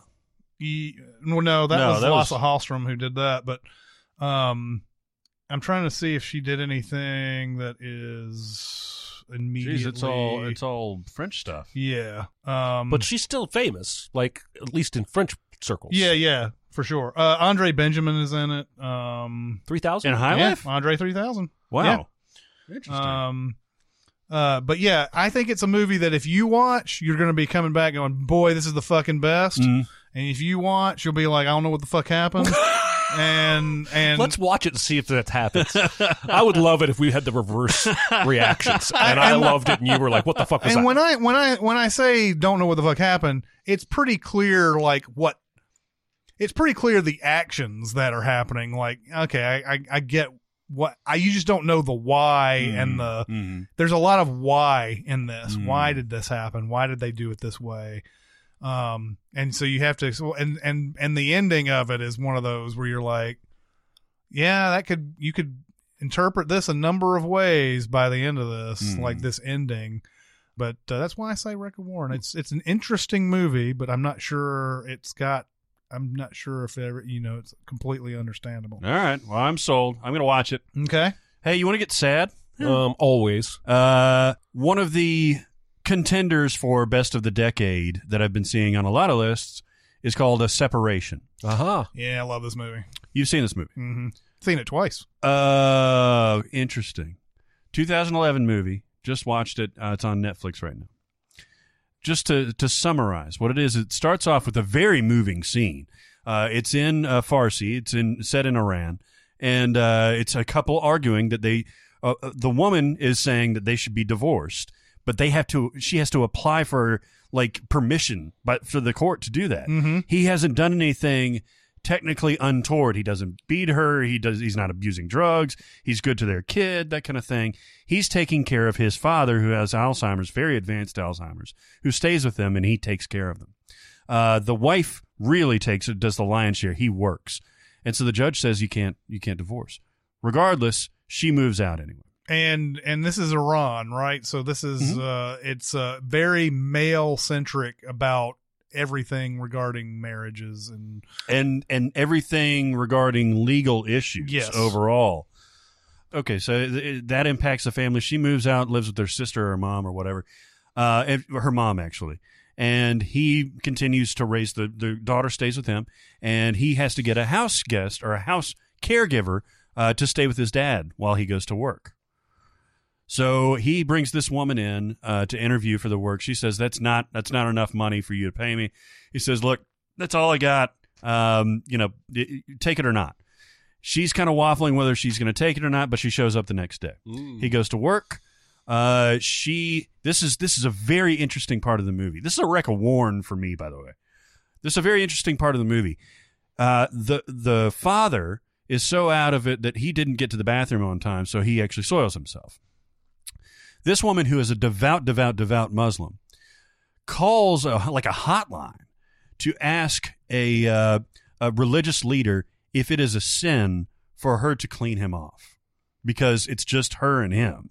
So, you know, they're not married, they're not related, that kind of thing. So she gets permission from this religious leader and does this, and it becomes kind of a bone of contention. She's like, I didn't sign up for this. Uh, she then gets her husband involved, and he's like, Why are you getting your husband involved? She's like, Yeah, he can do the same work. In fact, it would be better because he can clean him up if, if he needs to. And so husband doesn't show up. All this stuff happens. It ends up uh, with a, a scene where he fires her. He's like, you know what? I can't deal with this. I'm going to find somebody else. Uh, you need to leave. By the way, I looked in my my uh, bedroom and I saw that there's some money missing. So you you must have stolen that because nobody else would have. And she, being a religious person, takes huge offense to this and really starts like getting aggressive about like, no, no, no, I didn't do that. I didn't do that. It turns out to where he basically kind of like shoves her out the door in a certain way and closes it. You don't know what happened after that. You see it from the perspective of the the thing. And I won't say anything more about the plot after that. No, no, it's it's not anything gross or anything like that. Um, it's fascinating what happens after that. What I didn't like about this movie is that it's goddamn depressing. Every fucking part of this movie is depressing. From the relationship with the old man, from the relationship with the uh, the housekeeper, her relationship with her husband, his relationship with his estranged wife, her relationship with with the the housekeeper. Everybody is is it's just it's just so depressing. I, I pitched it as like the depressing version of a marriage story because marriage story at least has some breaths of air where you come up and you're like, oh, some frivolity, some real life stuff, but then it goes back into despair. This is all despair. Now, having said that, it's extremely well shot. It's extremely well acted. It gives you a perspective of a different culture from the U.S. side, at least. Uh, so I would recommend watching it. It is just not a feel good, happy movie. Oh man. Um I would full on recommend this movie. This is a huge recommend for me. I've seen it twice. I think it's great. And yes, there are depressing things in it, but that movie is super well made. Yeah, it is. And uh and it is fascinating to see a completely different country and how unfair it is to women Yeah. in general. Like every single thing that goes to a court. The court in this is just some random you walk into some dude's like he's at a behind a desk and it's not even a room. It's just, No, it's just like a closet. basically. yeah, and and they and and they sit there and say, "Well, this happened." Well, no, no, really, this happened, and the the guy just kind of makes a judgment based off of what they say. There's no other evidence that you like can can present or Mhm. anything. It's just wor- their word against yours type of thing, and it's just like, oh my god, I can't believe this is even how thing disputes are settled Mhm. at all. It doesn't make any sense, but um. Yeah, I fully recommend this movie. I haven't seen it in a while. Hmm. Uh, this guy who directed it, Asghar Farhadi, Farhadi, uh, did a movie called Fireworks Wednesday, which was on Mubi. Um, Oh, yeah. uh, I don't know how long ago, but that movie was good. It also had similar uh, situations in that one, but it's also a very good movie. Um, but um, but yeah, uh, I love a separation. Um, I'm not surprised that it got uh, pitched by a few of our listeners as a best of the decade. Yeah, I didn't. Uh, I had high expectations for it, but I didn't connect to it. Uh, I guess just emotionally Mhm. because it it seemed like it was purposefully, and th- this is the point of the movie, Mhm. purposefully really getting into the muck of like the the the, the shitty things. Yeah. has to do now. The the the guy who plays the husband of the housekeeper is spectacular. His character is arguably he's complex, Mhm. but he's a spectacular actor, and his performance is spectacular. But it, it's not somebody that you necessarily root for. Mm-hmm. anyway, yeah. So no football on the groin. no. F- Yeah.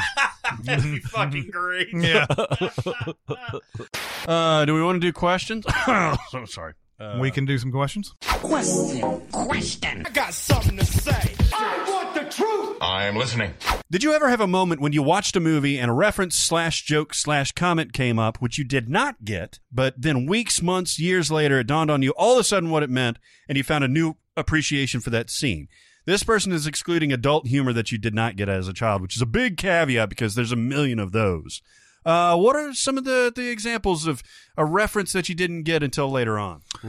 Um, so in the movie Nashville, there is a part where uh, an aspiring singer uh, is invited by Ned Beatty and all these guys to come sing at a bar and sort of be her tryout Mm. and everything. She's an awful singer. Yes, she is. She's an awful singer, but um as she's as she sings in front of all these guys, the guys start hooping and hollering asking her to strip down while she sings. Mm. And because the allure of being a famous singer is so strong for her, she does this. And when I first saw this, I was like, I think I was probably 17 or 18 when I first saw Nashville. I was like, why did they even give her this time to sing if they knew she was such an awful singer and everything? Why would they do that? That's what my mind was, where my mind was at. Uh, if she's such a horrible singer, why did you even give this? And why did she take her clothes off? I don't even get why she even bothered doing that. That's not going to get her a singing contract. of course, like I forgot all about this until I saw Nashville recently, like maybe a year or two ago, and saw this scene completely differently. yeah. And I was just like, oh, oh, so she did that. They invited her because they wanted her to strip down in front of them. Mm-hmm. She stripped down because she thought she was going to get a singing job doing that. But as a younger person, I just did not understand at all why they would invite her to do this and why she would do that. And then there's the scene afterwards where the guy's like, "Man, this is Nashville, man. They're gonna they're gonna eat you up, eat you alive here, and all mm-hmm. that." But I was just like, I just never understood that. And then and then you just realize, oh, okay, there's there were ulterior motives that I didn't know were there from the beginning, and that afterward, like when she actually did it, that she w- actually thought this was going to get her somewhere. Is that an uncomfortable scene? It's an uncomfortable scene because it looks like she does not want to do this at the beginning. Yeah. Does she, eh, it, from my memory, does it turn into where she's actually quote enjoying this, like she's enjoying the No. attention? It's always that she's uncomfortable with this, but she thinks she, She- has to do it. She's she's a champ in that she is doing that. She thinks she's doing a great job singing and everything, and ever all these guys like woo wee or whatever, and then finally they're just like, you know, take it off, sister, and all this other stuff. And as she's as she's pulling her uh, dress off, she, you can see in her face this is not something she wanted. She didn't sign up for at all. Yeah. Uh, this is this is and and she probably realizes even in that moment, even though she's doing it, this probably isn't going to get me anywhere. But I will do the very last desperate thing that I can do to possibly become famous at the end. You know, by the end of this. Yeah, because that's her only go. I mean, she's hyper. She just she has everything except for the talent. Yeah, exactly. to actually make it. Like she's got the drive and the determination. Mhm. I mean, it, it's presented really, really well in the movie, where it's not even like close, where you can kind of fudge it. It's she's awful. Yeah, and and it had the movie has the foresight to show her eh, not exactly happy about this. This is a movie that came out in 1975. Um, you know, I even th- even then I've been watching. Probably this was around the time that I started watching all these movies from the 70s that I'd missed and everything. I I I'll- I probably looked at the scene like going ah it's 70s. What are you gonna do? They always did this shit. Women were just taking their clothes off for no reason, and this and it's just their way to put nudity That's how I remember the seventies. yeah, exactly. Just a way of putting nudity in the movie and and oh, look at what we can get away with now that there's an MPAA and all Mm. that. And uh and so then but just then later on just realizing, you know what? Oh, and maybe I should have known younger. I don't know. Yeah. Um, but it just didn't didn't play that way to me the first time I saw it. hmm I understand that. What do you Hmm, think? What do I want to go with here? Mhm. Well, I'll give you two. A quick one is uh, the first Kingsman movie. Um, the the Kingsman, the Secret Service. Is that what it was called? The first one. Yeah, Yes. Secret Service. Mhm. Um, so Mark Hamill is playing a professor that gets kidnapped in this movie. Mhm. Well, I thought it was charming. And then after I'd seen the movie, I found out in the original comic it's based on, it's actually Mark Hamill.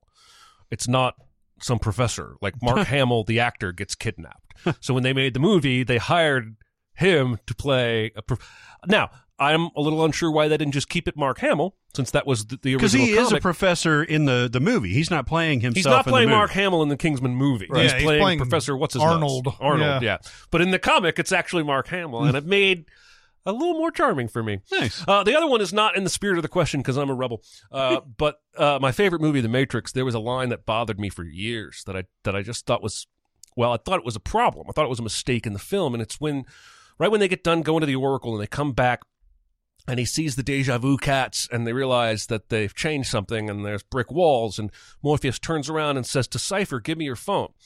And Trinity says they'll be able to trace it and hands her phone to him. Cypher's phone is in the garbage can outside where he dropped it when they got out of the limo so that the agents would know where to come. So when the first, I don't know, 15 times I saw this movie, when Trinity says they'll be able to track it, use mine, I'm always like, how does she know he's the mole? Mm-hmm. She doesn't. She, when she's talking to him in the very first scene of the movie, he's on his phone and she's on a regular phone, and that's when the agents show up to get her.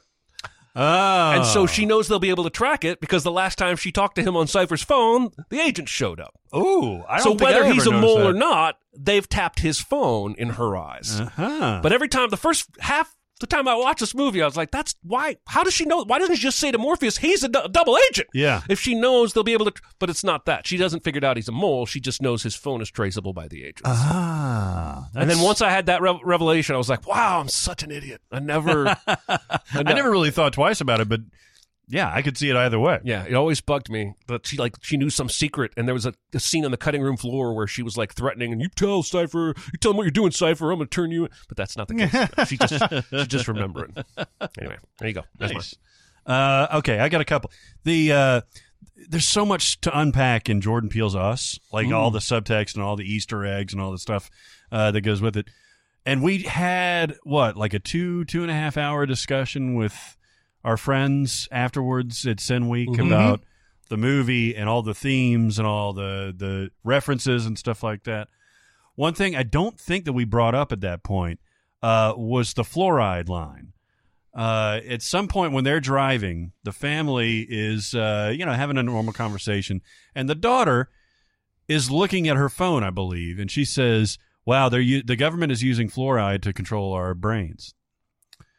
And I didn't give much thought to it, but it's it's a couple of things. First of all, it's kind of an explanation thrown out to what may be going on with the tethered and all that stuff, but it's also a reference to Doctor Strangelove with uh, General Ripper, Mm-hmm. where he has that long diatribe for to Peter Sellers about like. You know, you ever seen a commie drink water? Mm-hmm. And he's like, I don't think I'd have, so. And he's like, no, it's all straight vodka. Those commies drink fucking vodka because they know that they're using the fluoride in their uh, in the water to demasculinize us or something like that. Oh wow, but it's a direct reference to, to Doctor Strangelove. that's weird. and I missed it, and that's a great moment in that fucking thing because he is totally lost. It at Is this that a straight up reference to Doctor Strangelove? Because from what I read? It is Okay, because I, I always thought that the fluoride thing was something that conspiracy theorists had always bandied about Yeah, yeah, yeah. and everything, and it wasn't just to the movie that, that brought that up. But I think it was Jordan Peele trying to give a little shout out. To it. nice. and uh, it made me go back and watch that scene. God damn, I love that. I- Peter Sellers should be up on the Mount Rushmore of like the best actors of all time. I think, Mhm. Yeah, uh, and I think he died what mid '80s, something like uh, that. I'm not sure. um, it, it, it seems like he's kind of gotten lost in the conversation because he was su- he was technically a character actor, but he embodied all those characters so perfectly. 1980. 1980. So right after Being There came out, Mm-hmm. because that was 80. wasn't? Being being there was 79. Wow. Uh, so there's that. Uh, and the other thing, just a quick shout out to this. I've talked about the in it chapter one, the smiling librarian in the background when Ben mm-hmm. is doing his thing, and it's just this creepy, and you can get chills just thinking about it, like this creepy librarian smiling in the background. That's a, a good example of this. But contrast that to it chapter two. I don't know what it chapter two is trying to do. I, I, I don't know how those are such disparate films. There's a scene in there where uh, Beverly goes back to her, her childhood home and everything, and it's the old lady. This is the fucking trailer. By the way, I can't believe that they released that whole scene as the trailer Yeah. uh, and gave that away. But there's a scene where she's actually looking at the January fire or whatever it is note, and she's smiling, and in the background you see the old lady like scamper out. Mm-hmm. It has the elements; both have the same elements. The second scene is not fucking scary at all. Mhm. It's not even approaching scary. You know that she's it. Like Mhm. she, you know that there's something fucked up here. It's not a, a trick to trick your eyes to to get you to freak out or anything like that. It's that whole fucking movie is full of just obvious shit Mhm. that that doesn't freak you out at all. It misses all of the elements of the first story. Yeah, if that if that woman had been just normal, Yeah. instead of like giving the sense of unease right off the bat with the you know talking and then having that stare for like 10 seconds Yeah, in the yeah, one yeah. thing and then having the like the the scar on her chest and all these different things that kept coming up in there. Is like that little that little thing in the background. And if you could just take out the the musical stinger too yeah, that would have been a much yeah that would have been a much creepier moment yeah, in the background yeah. I but they know. they set it up where you're expecting it to happen even if you hadn't seen the the trailer God, everything. those those jump scares, those CG characters are so just. I, I understand why they did the CG. They, they wanted to make it more effects driven, but it completely cheapened all of the scares. Hmm. I really hate this. Movie. I haven't seen it. I hate this. You didn't see it at all. No, you guys were pretty down on it. It's eh, like it went from "Yeah, I don't know if that's really all that good when I first saw it to I really don't like It's this movie. it- when the, the you know the kid cast is a is a big deal but like they're in Derry already and it makes sense that you know that this you know this evil force that's based there is is uh is uh, terrorizing them now when they're adults and they've done this blood oath thing to come back that they don't even remember yeah, that they did. They just know to come back. they just know to come back and you know mike and his like uh hey it's mike and and you know not saying who it is. Uh he and- does say it's me. I think in He's, yeah, I- he may have, he may do that, but like it when they come back, and then like the whole movie sets them to go like we we need to go back and remember what happened, and it's basically like what it's almost plays like what they didn't show you in it one, Mm. like all these different things with the kids that happened Mm-hmm. after the big uh, uh breakup at the end of the Mhm. first movie like they went off and and experienced other stuff related to it that they need to re-experience and none of it's any good Yeah, yeah. none of it No. the the the especially that scene with ben and bev yeah. like like bev like I, I just, we did this in the Sins video but like bev does that whole thing where she's like do you think i'd really go out with somebody as fat and disgusting as you? And that's bad enough. But then they have to well we can't stop there. We got to make her like a flamey head Oh, my thing God. That's that not scary at all. Yeah. Um yeah, it doesn't. It doesn't. I mean, after all the things that they've seen in their lives, what is a flamey head, Bev?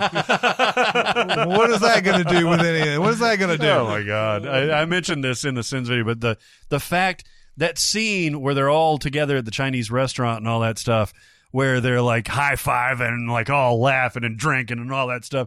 It's such an obvious thing.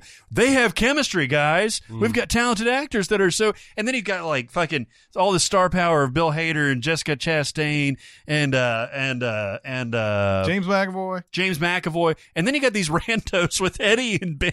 Yeah, At least to us, I don't know if this. and the old Spice guy Isaiah Mustafa. Oh, that's right. Yeah, yeah, yeah. Well, I'm one of those guys was on the wire, um, and in the Treme. I can't think of his name, but he was the fuck up son of the uh, union boss in season two of The Wire, Ziggy. Oh, is that Eddie or Ben?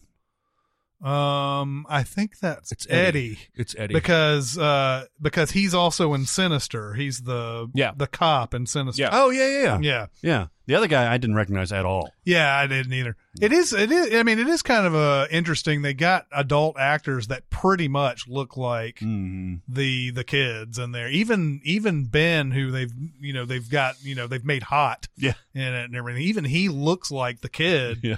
and everything. That is kind of cool. But You look like every Brazilian soccer player. yeah, Who actually is the greatest detective on film? Ooh. This question further stipulates who actually does some detecting and not just suddenly realize the truth or use a fantastical gadget to give them all the answers. Newt. yeah. Well, well, right. Yeah. Um, Doctor Who? this is this is my uh once again a chance for me to pimp the greatness that is zero effect I knew you were going to answer this one. Well of course Yeah. Uh, how else am i i mean i'm not gonna i'm gonna uh, say the robert downey jr sherlock holmes Yes. not saying that shit Definitely. um uh He does calculations and shit. he does um daryl zero as played by bill pullman is basically Sherlock Holmes. They've made it a Sher- it's a Sherlock Holmes movie, but with everybody. You know, Ben Stiller's playing Watson essentially in this. They've got the same kind of relationship that that uh, Holmes and Watson have.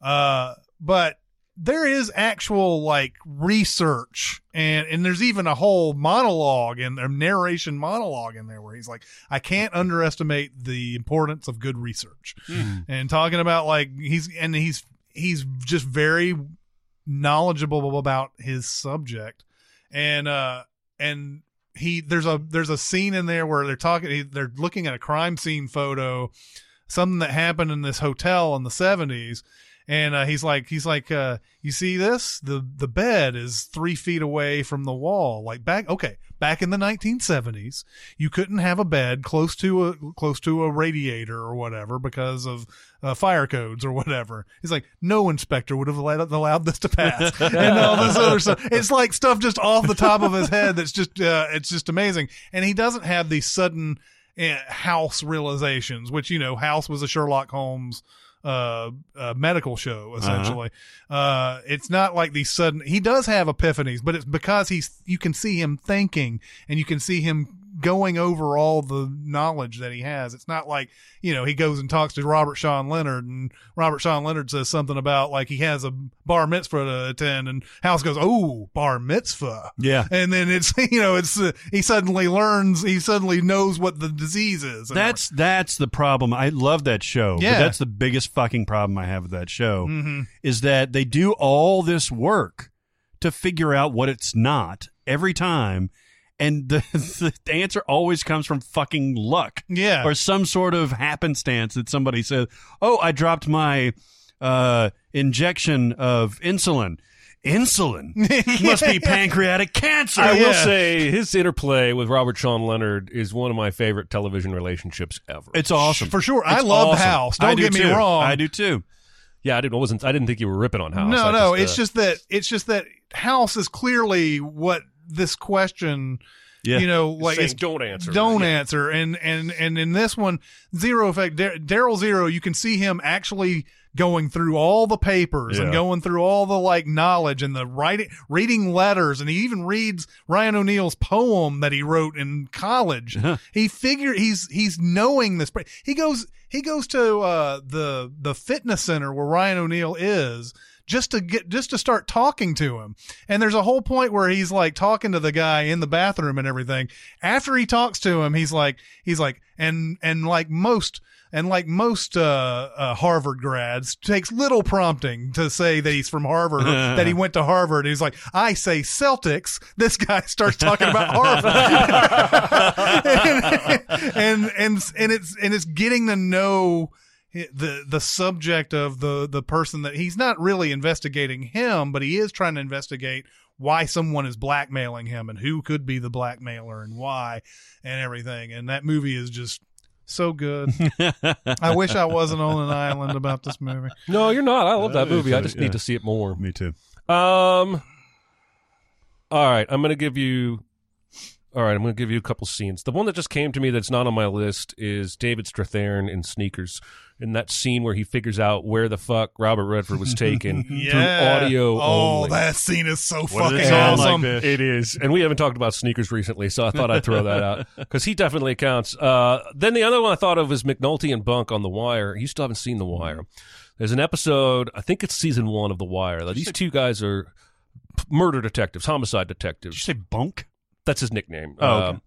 Uh, uh, it's Yeah, I was Clarence about. Thomas. I was, I was about to come up with his name. Wendell, Wendell Pierce. It's Wendell Pierce. It's Wendell Pierce. Yeah, I don't know the actor. Or the Yeah, if name. you had said if you had said Twilight, black guy in Twilight, I would have been like, I did say Clarence Thomas. Um, uh, there's a scene now. They're they've been pulled off on this special detail. That's the wire where they're going after the drug dealers. But they're murder. They're homicide detectives. They're true police. They're consider themselves real police.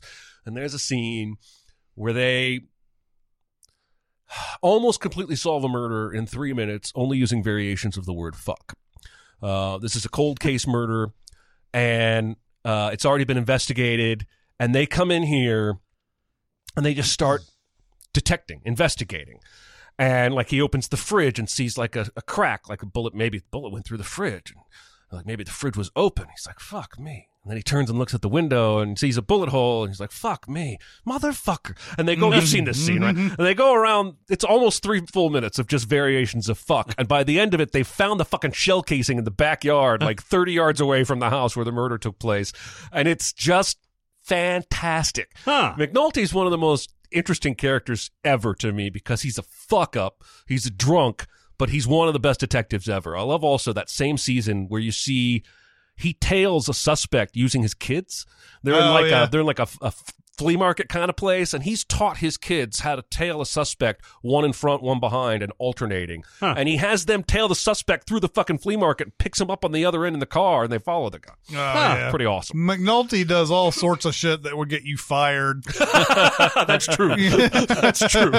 uh, or jailed a lot of times. But yeah, that uh, going back to that sneakers one, it's just that it's one of those. I don't think I've seen anything like it. I have seen it since because uh, Liam Neeson's in uh, Taken Two. Ah, where he used the echolocation. Taken two, where he's like he's like counting the amount of seconds, and like that was a turn, that was a turn left, that was a uh, uh, dog barking. Okay, the fucking the, the, Taken two is insane. It is insane. The, the, the, the, the guy the he, oh dog barking. So of course the dog is barking in the exact same spot.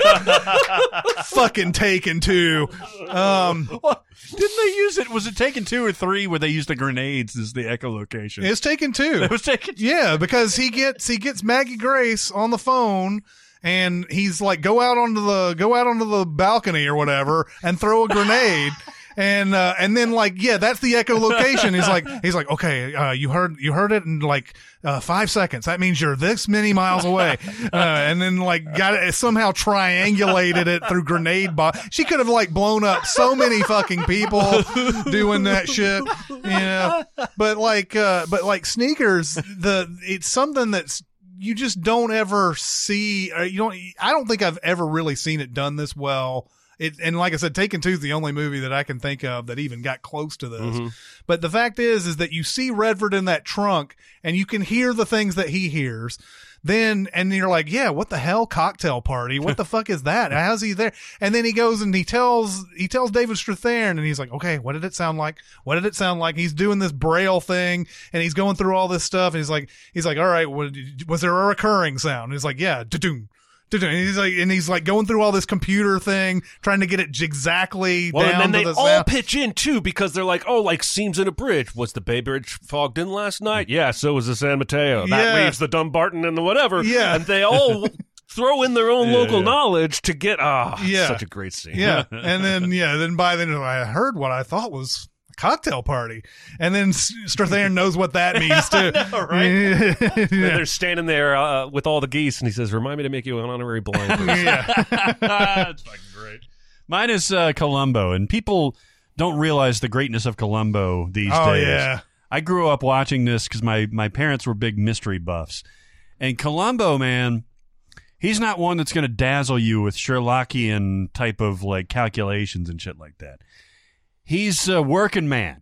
He's going to get out there, you know, he's all world weary and the the the wrinkled uh, the coat and everything, and he's got his cigar and everything, and he's going to gather information to figure out what's going on. He probably has a good idea. If you're a famous person on his episode, you're going to be the killer. Yeah. yep. but he's going to go through the steps to do it. He's going to butter up who he thinks maybe is the suspect and then immediately discount it. You're like, oh no, I just wanted an autograph for Mrs. Columbo. Uh, you know, she's a big fan. And then the whole one more thing thing. And he gets all these little bits of information. He doesn't know what's going on until the very end when he has everything together. Uh, and I always thought that was really cool. But most times he's presented as being like a guy that just puts stuff together. And by doing to do that, he has to get all the information he can out of a person. And so he's always been chummy and he's always been like disarming and everything to where it's like mentioning Celtics and the guy from Harvard will fucking talk. He knows how to push the He's a master reader of people. Yeah. Like he pushes the buttons because their reaction will tell him something that he needs to know. Mm-hmm. And he doesn't he doesn't start out like I've never thought of Columbo as the most intelligent detective. I've thought of him as the best reader of people. Mm-hmm. Yeah. Uh, and he'll set you off. He'll, he'll let you think everything's done. That's what that whole one more thing is about. Mm-hmm. Is that you you've just relaxed. You think you just made it through the interview, and he pops in with one more thing, and then your reaction is now you're off kilter, and you're not still in the same mindset you were before. I love Columbo, man. Like my dad watched Perry Mason, Matlock, Murder She Wrote, and Columbo. Columbo's the only one I ever like really liked yeah, yeah, yeah. um, because of that. He seemed like a normal guy who was just street smart. yeah. Uh, whereas Perry Mason seemed like book smart, the definition. Mm-hmm. Um, and then Matlock was just old. Yeah. Yeah. Uh, There's a reason why The Simpsons made fun of that with all the old people having having to get home to see Matlock and shit. we love you, Matlock. Oh yes, we do. Yes, we do. Um, the uh, I uh, I didn't get a I didn't get a chance to see many of the Columbo episodes. I know they're on Netflix, but um, I uh, I saw I saw I think all of the TV movies that came out in the late Which were all 80s. good. They were all great. Yeah. I loved every single one of them. I did I didn't even realize at the time that those movies came out that there was a series. Oh yeah. You know, so like I was surprised later on to find out, oh, they, they had seasons of this.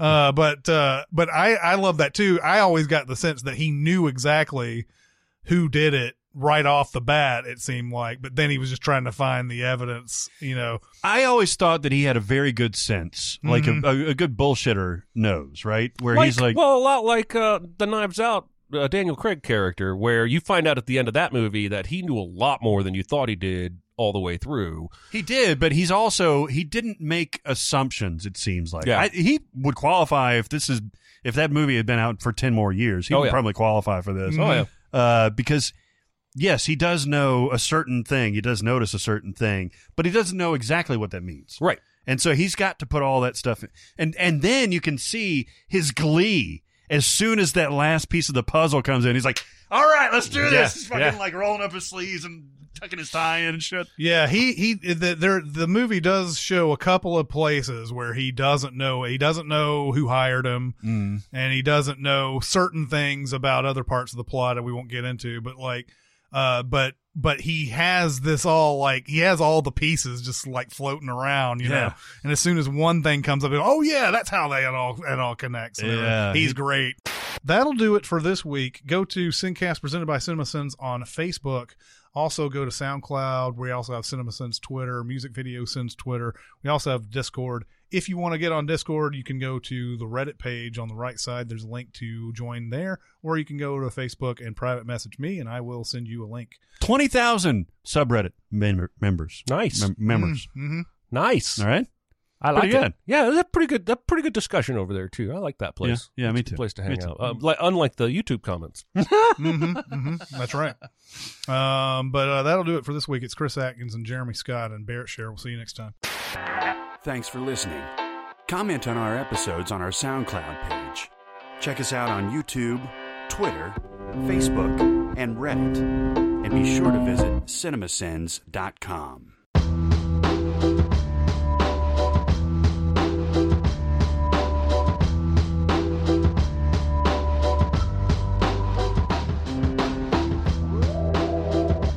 before we started the Star Wars mini pod, Dave started rapping the Snow Informer song. Oh my Like, god! Informer. Does he know the words? Although he was saying actual words, I was like, "Ha, "Are those the words?" And he's like, "Yes." And he broke them down. oh my god, I was like, "How do you know that?" that's that's insane. I've never like even Snow doesn't remember those Mm-hmm. Yeah, no. No.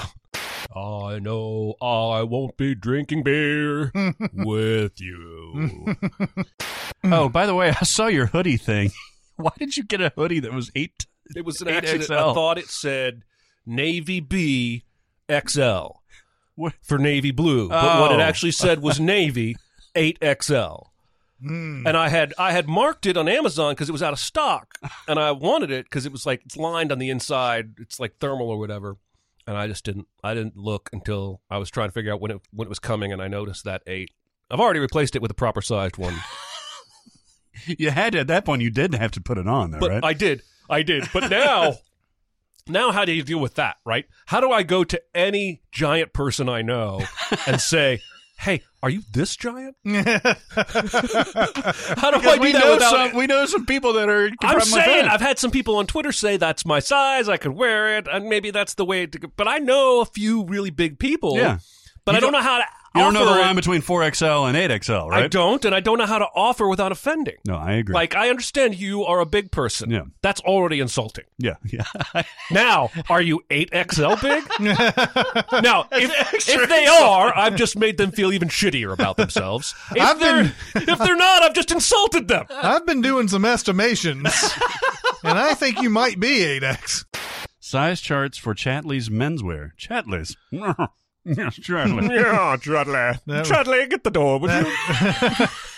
That reminds me of the uh, the Mister Show uh, skit where there's a uh, there's a David Cross is playing this like down home like vegetable seller on the on the on the street or whatever like like he has a he's, he's got a small uh, grocery or whatever and then like right after he does a commercial there's this this uh corporate uh chain called Fairsley's and they're like Fairsley's Fairsley's and like today we've got blah blah blah for a dollar ninety nine today blah blah blah. And then somehow find a way to get some little snide comment about the other guy's store in there.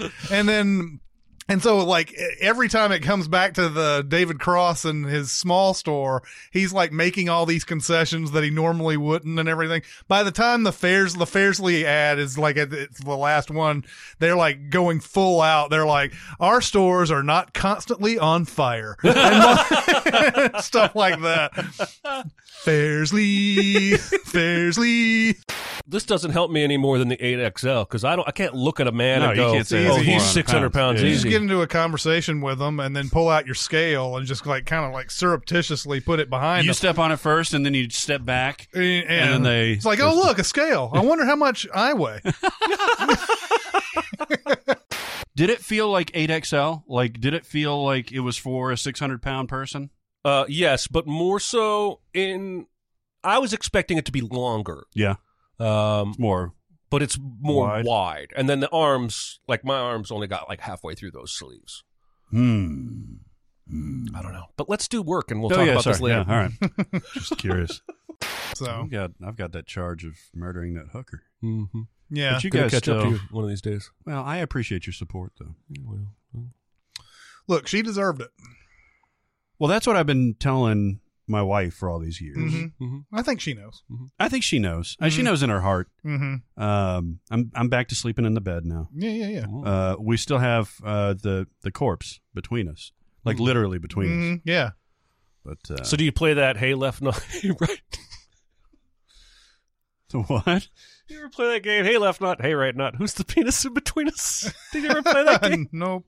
Whenever you're sitting with, I can't believe that nobody knows this. Oh, uh, you have to have at least three people sitting in a row on a bench, like at a basketball game or whatever. And when the guy on the left goes, "Hey right nut," and the guy on the right goes, "Hey left nut," and the first guy goes, "Who's the penis in between us?" Oh wow.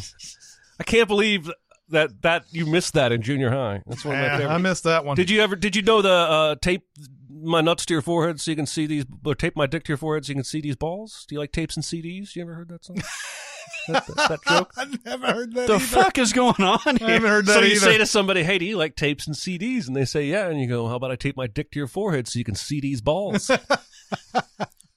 I swear, you guys just forgot all of junior high. Like this is like, I felt like this was national shit, but maybe it was just like localized it, to Indiana. It, it didn't. I mean, it either didn't make it down here or it's some other. did you ever play? Did you ever play Inspector Gadget or Rubber Buns and Liquor? No. So after everything, I remember You're Inspector. making these up No, I remember Inspector Inspector Gadget. Gadget, What you, is Inspector Gadget? You, basically tell somebody after everything I say, you say Inspector Gadget, and then you tell a story that makes it sound like he's looking at a girl's vagina. oh, oh, I see. Okay. And then So, Rubber yeah, Buns and Liquor is always the ends- same thing. Yeah, it always ends with something like, "So, what did you do when you uh, went into the girls' bathroom, Inspector Gadget?" Yeah. Oh. and it's hilarious. It's like saying under the sheets after any song title in a church hymnal. Oh, or yeah. adding anal to uh, certain questions. I did uh, the only thing I used to do in Boy Scouts was the NWA joke. It's the what do you call nuts on a wall? Walnuts. What do you call nuts on a chest? Chestnuts. What do you call nuts on a chin? My dick in your mouth, bitch. I never had that one.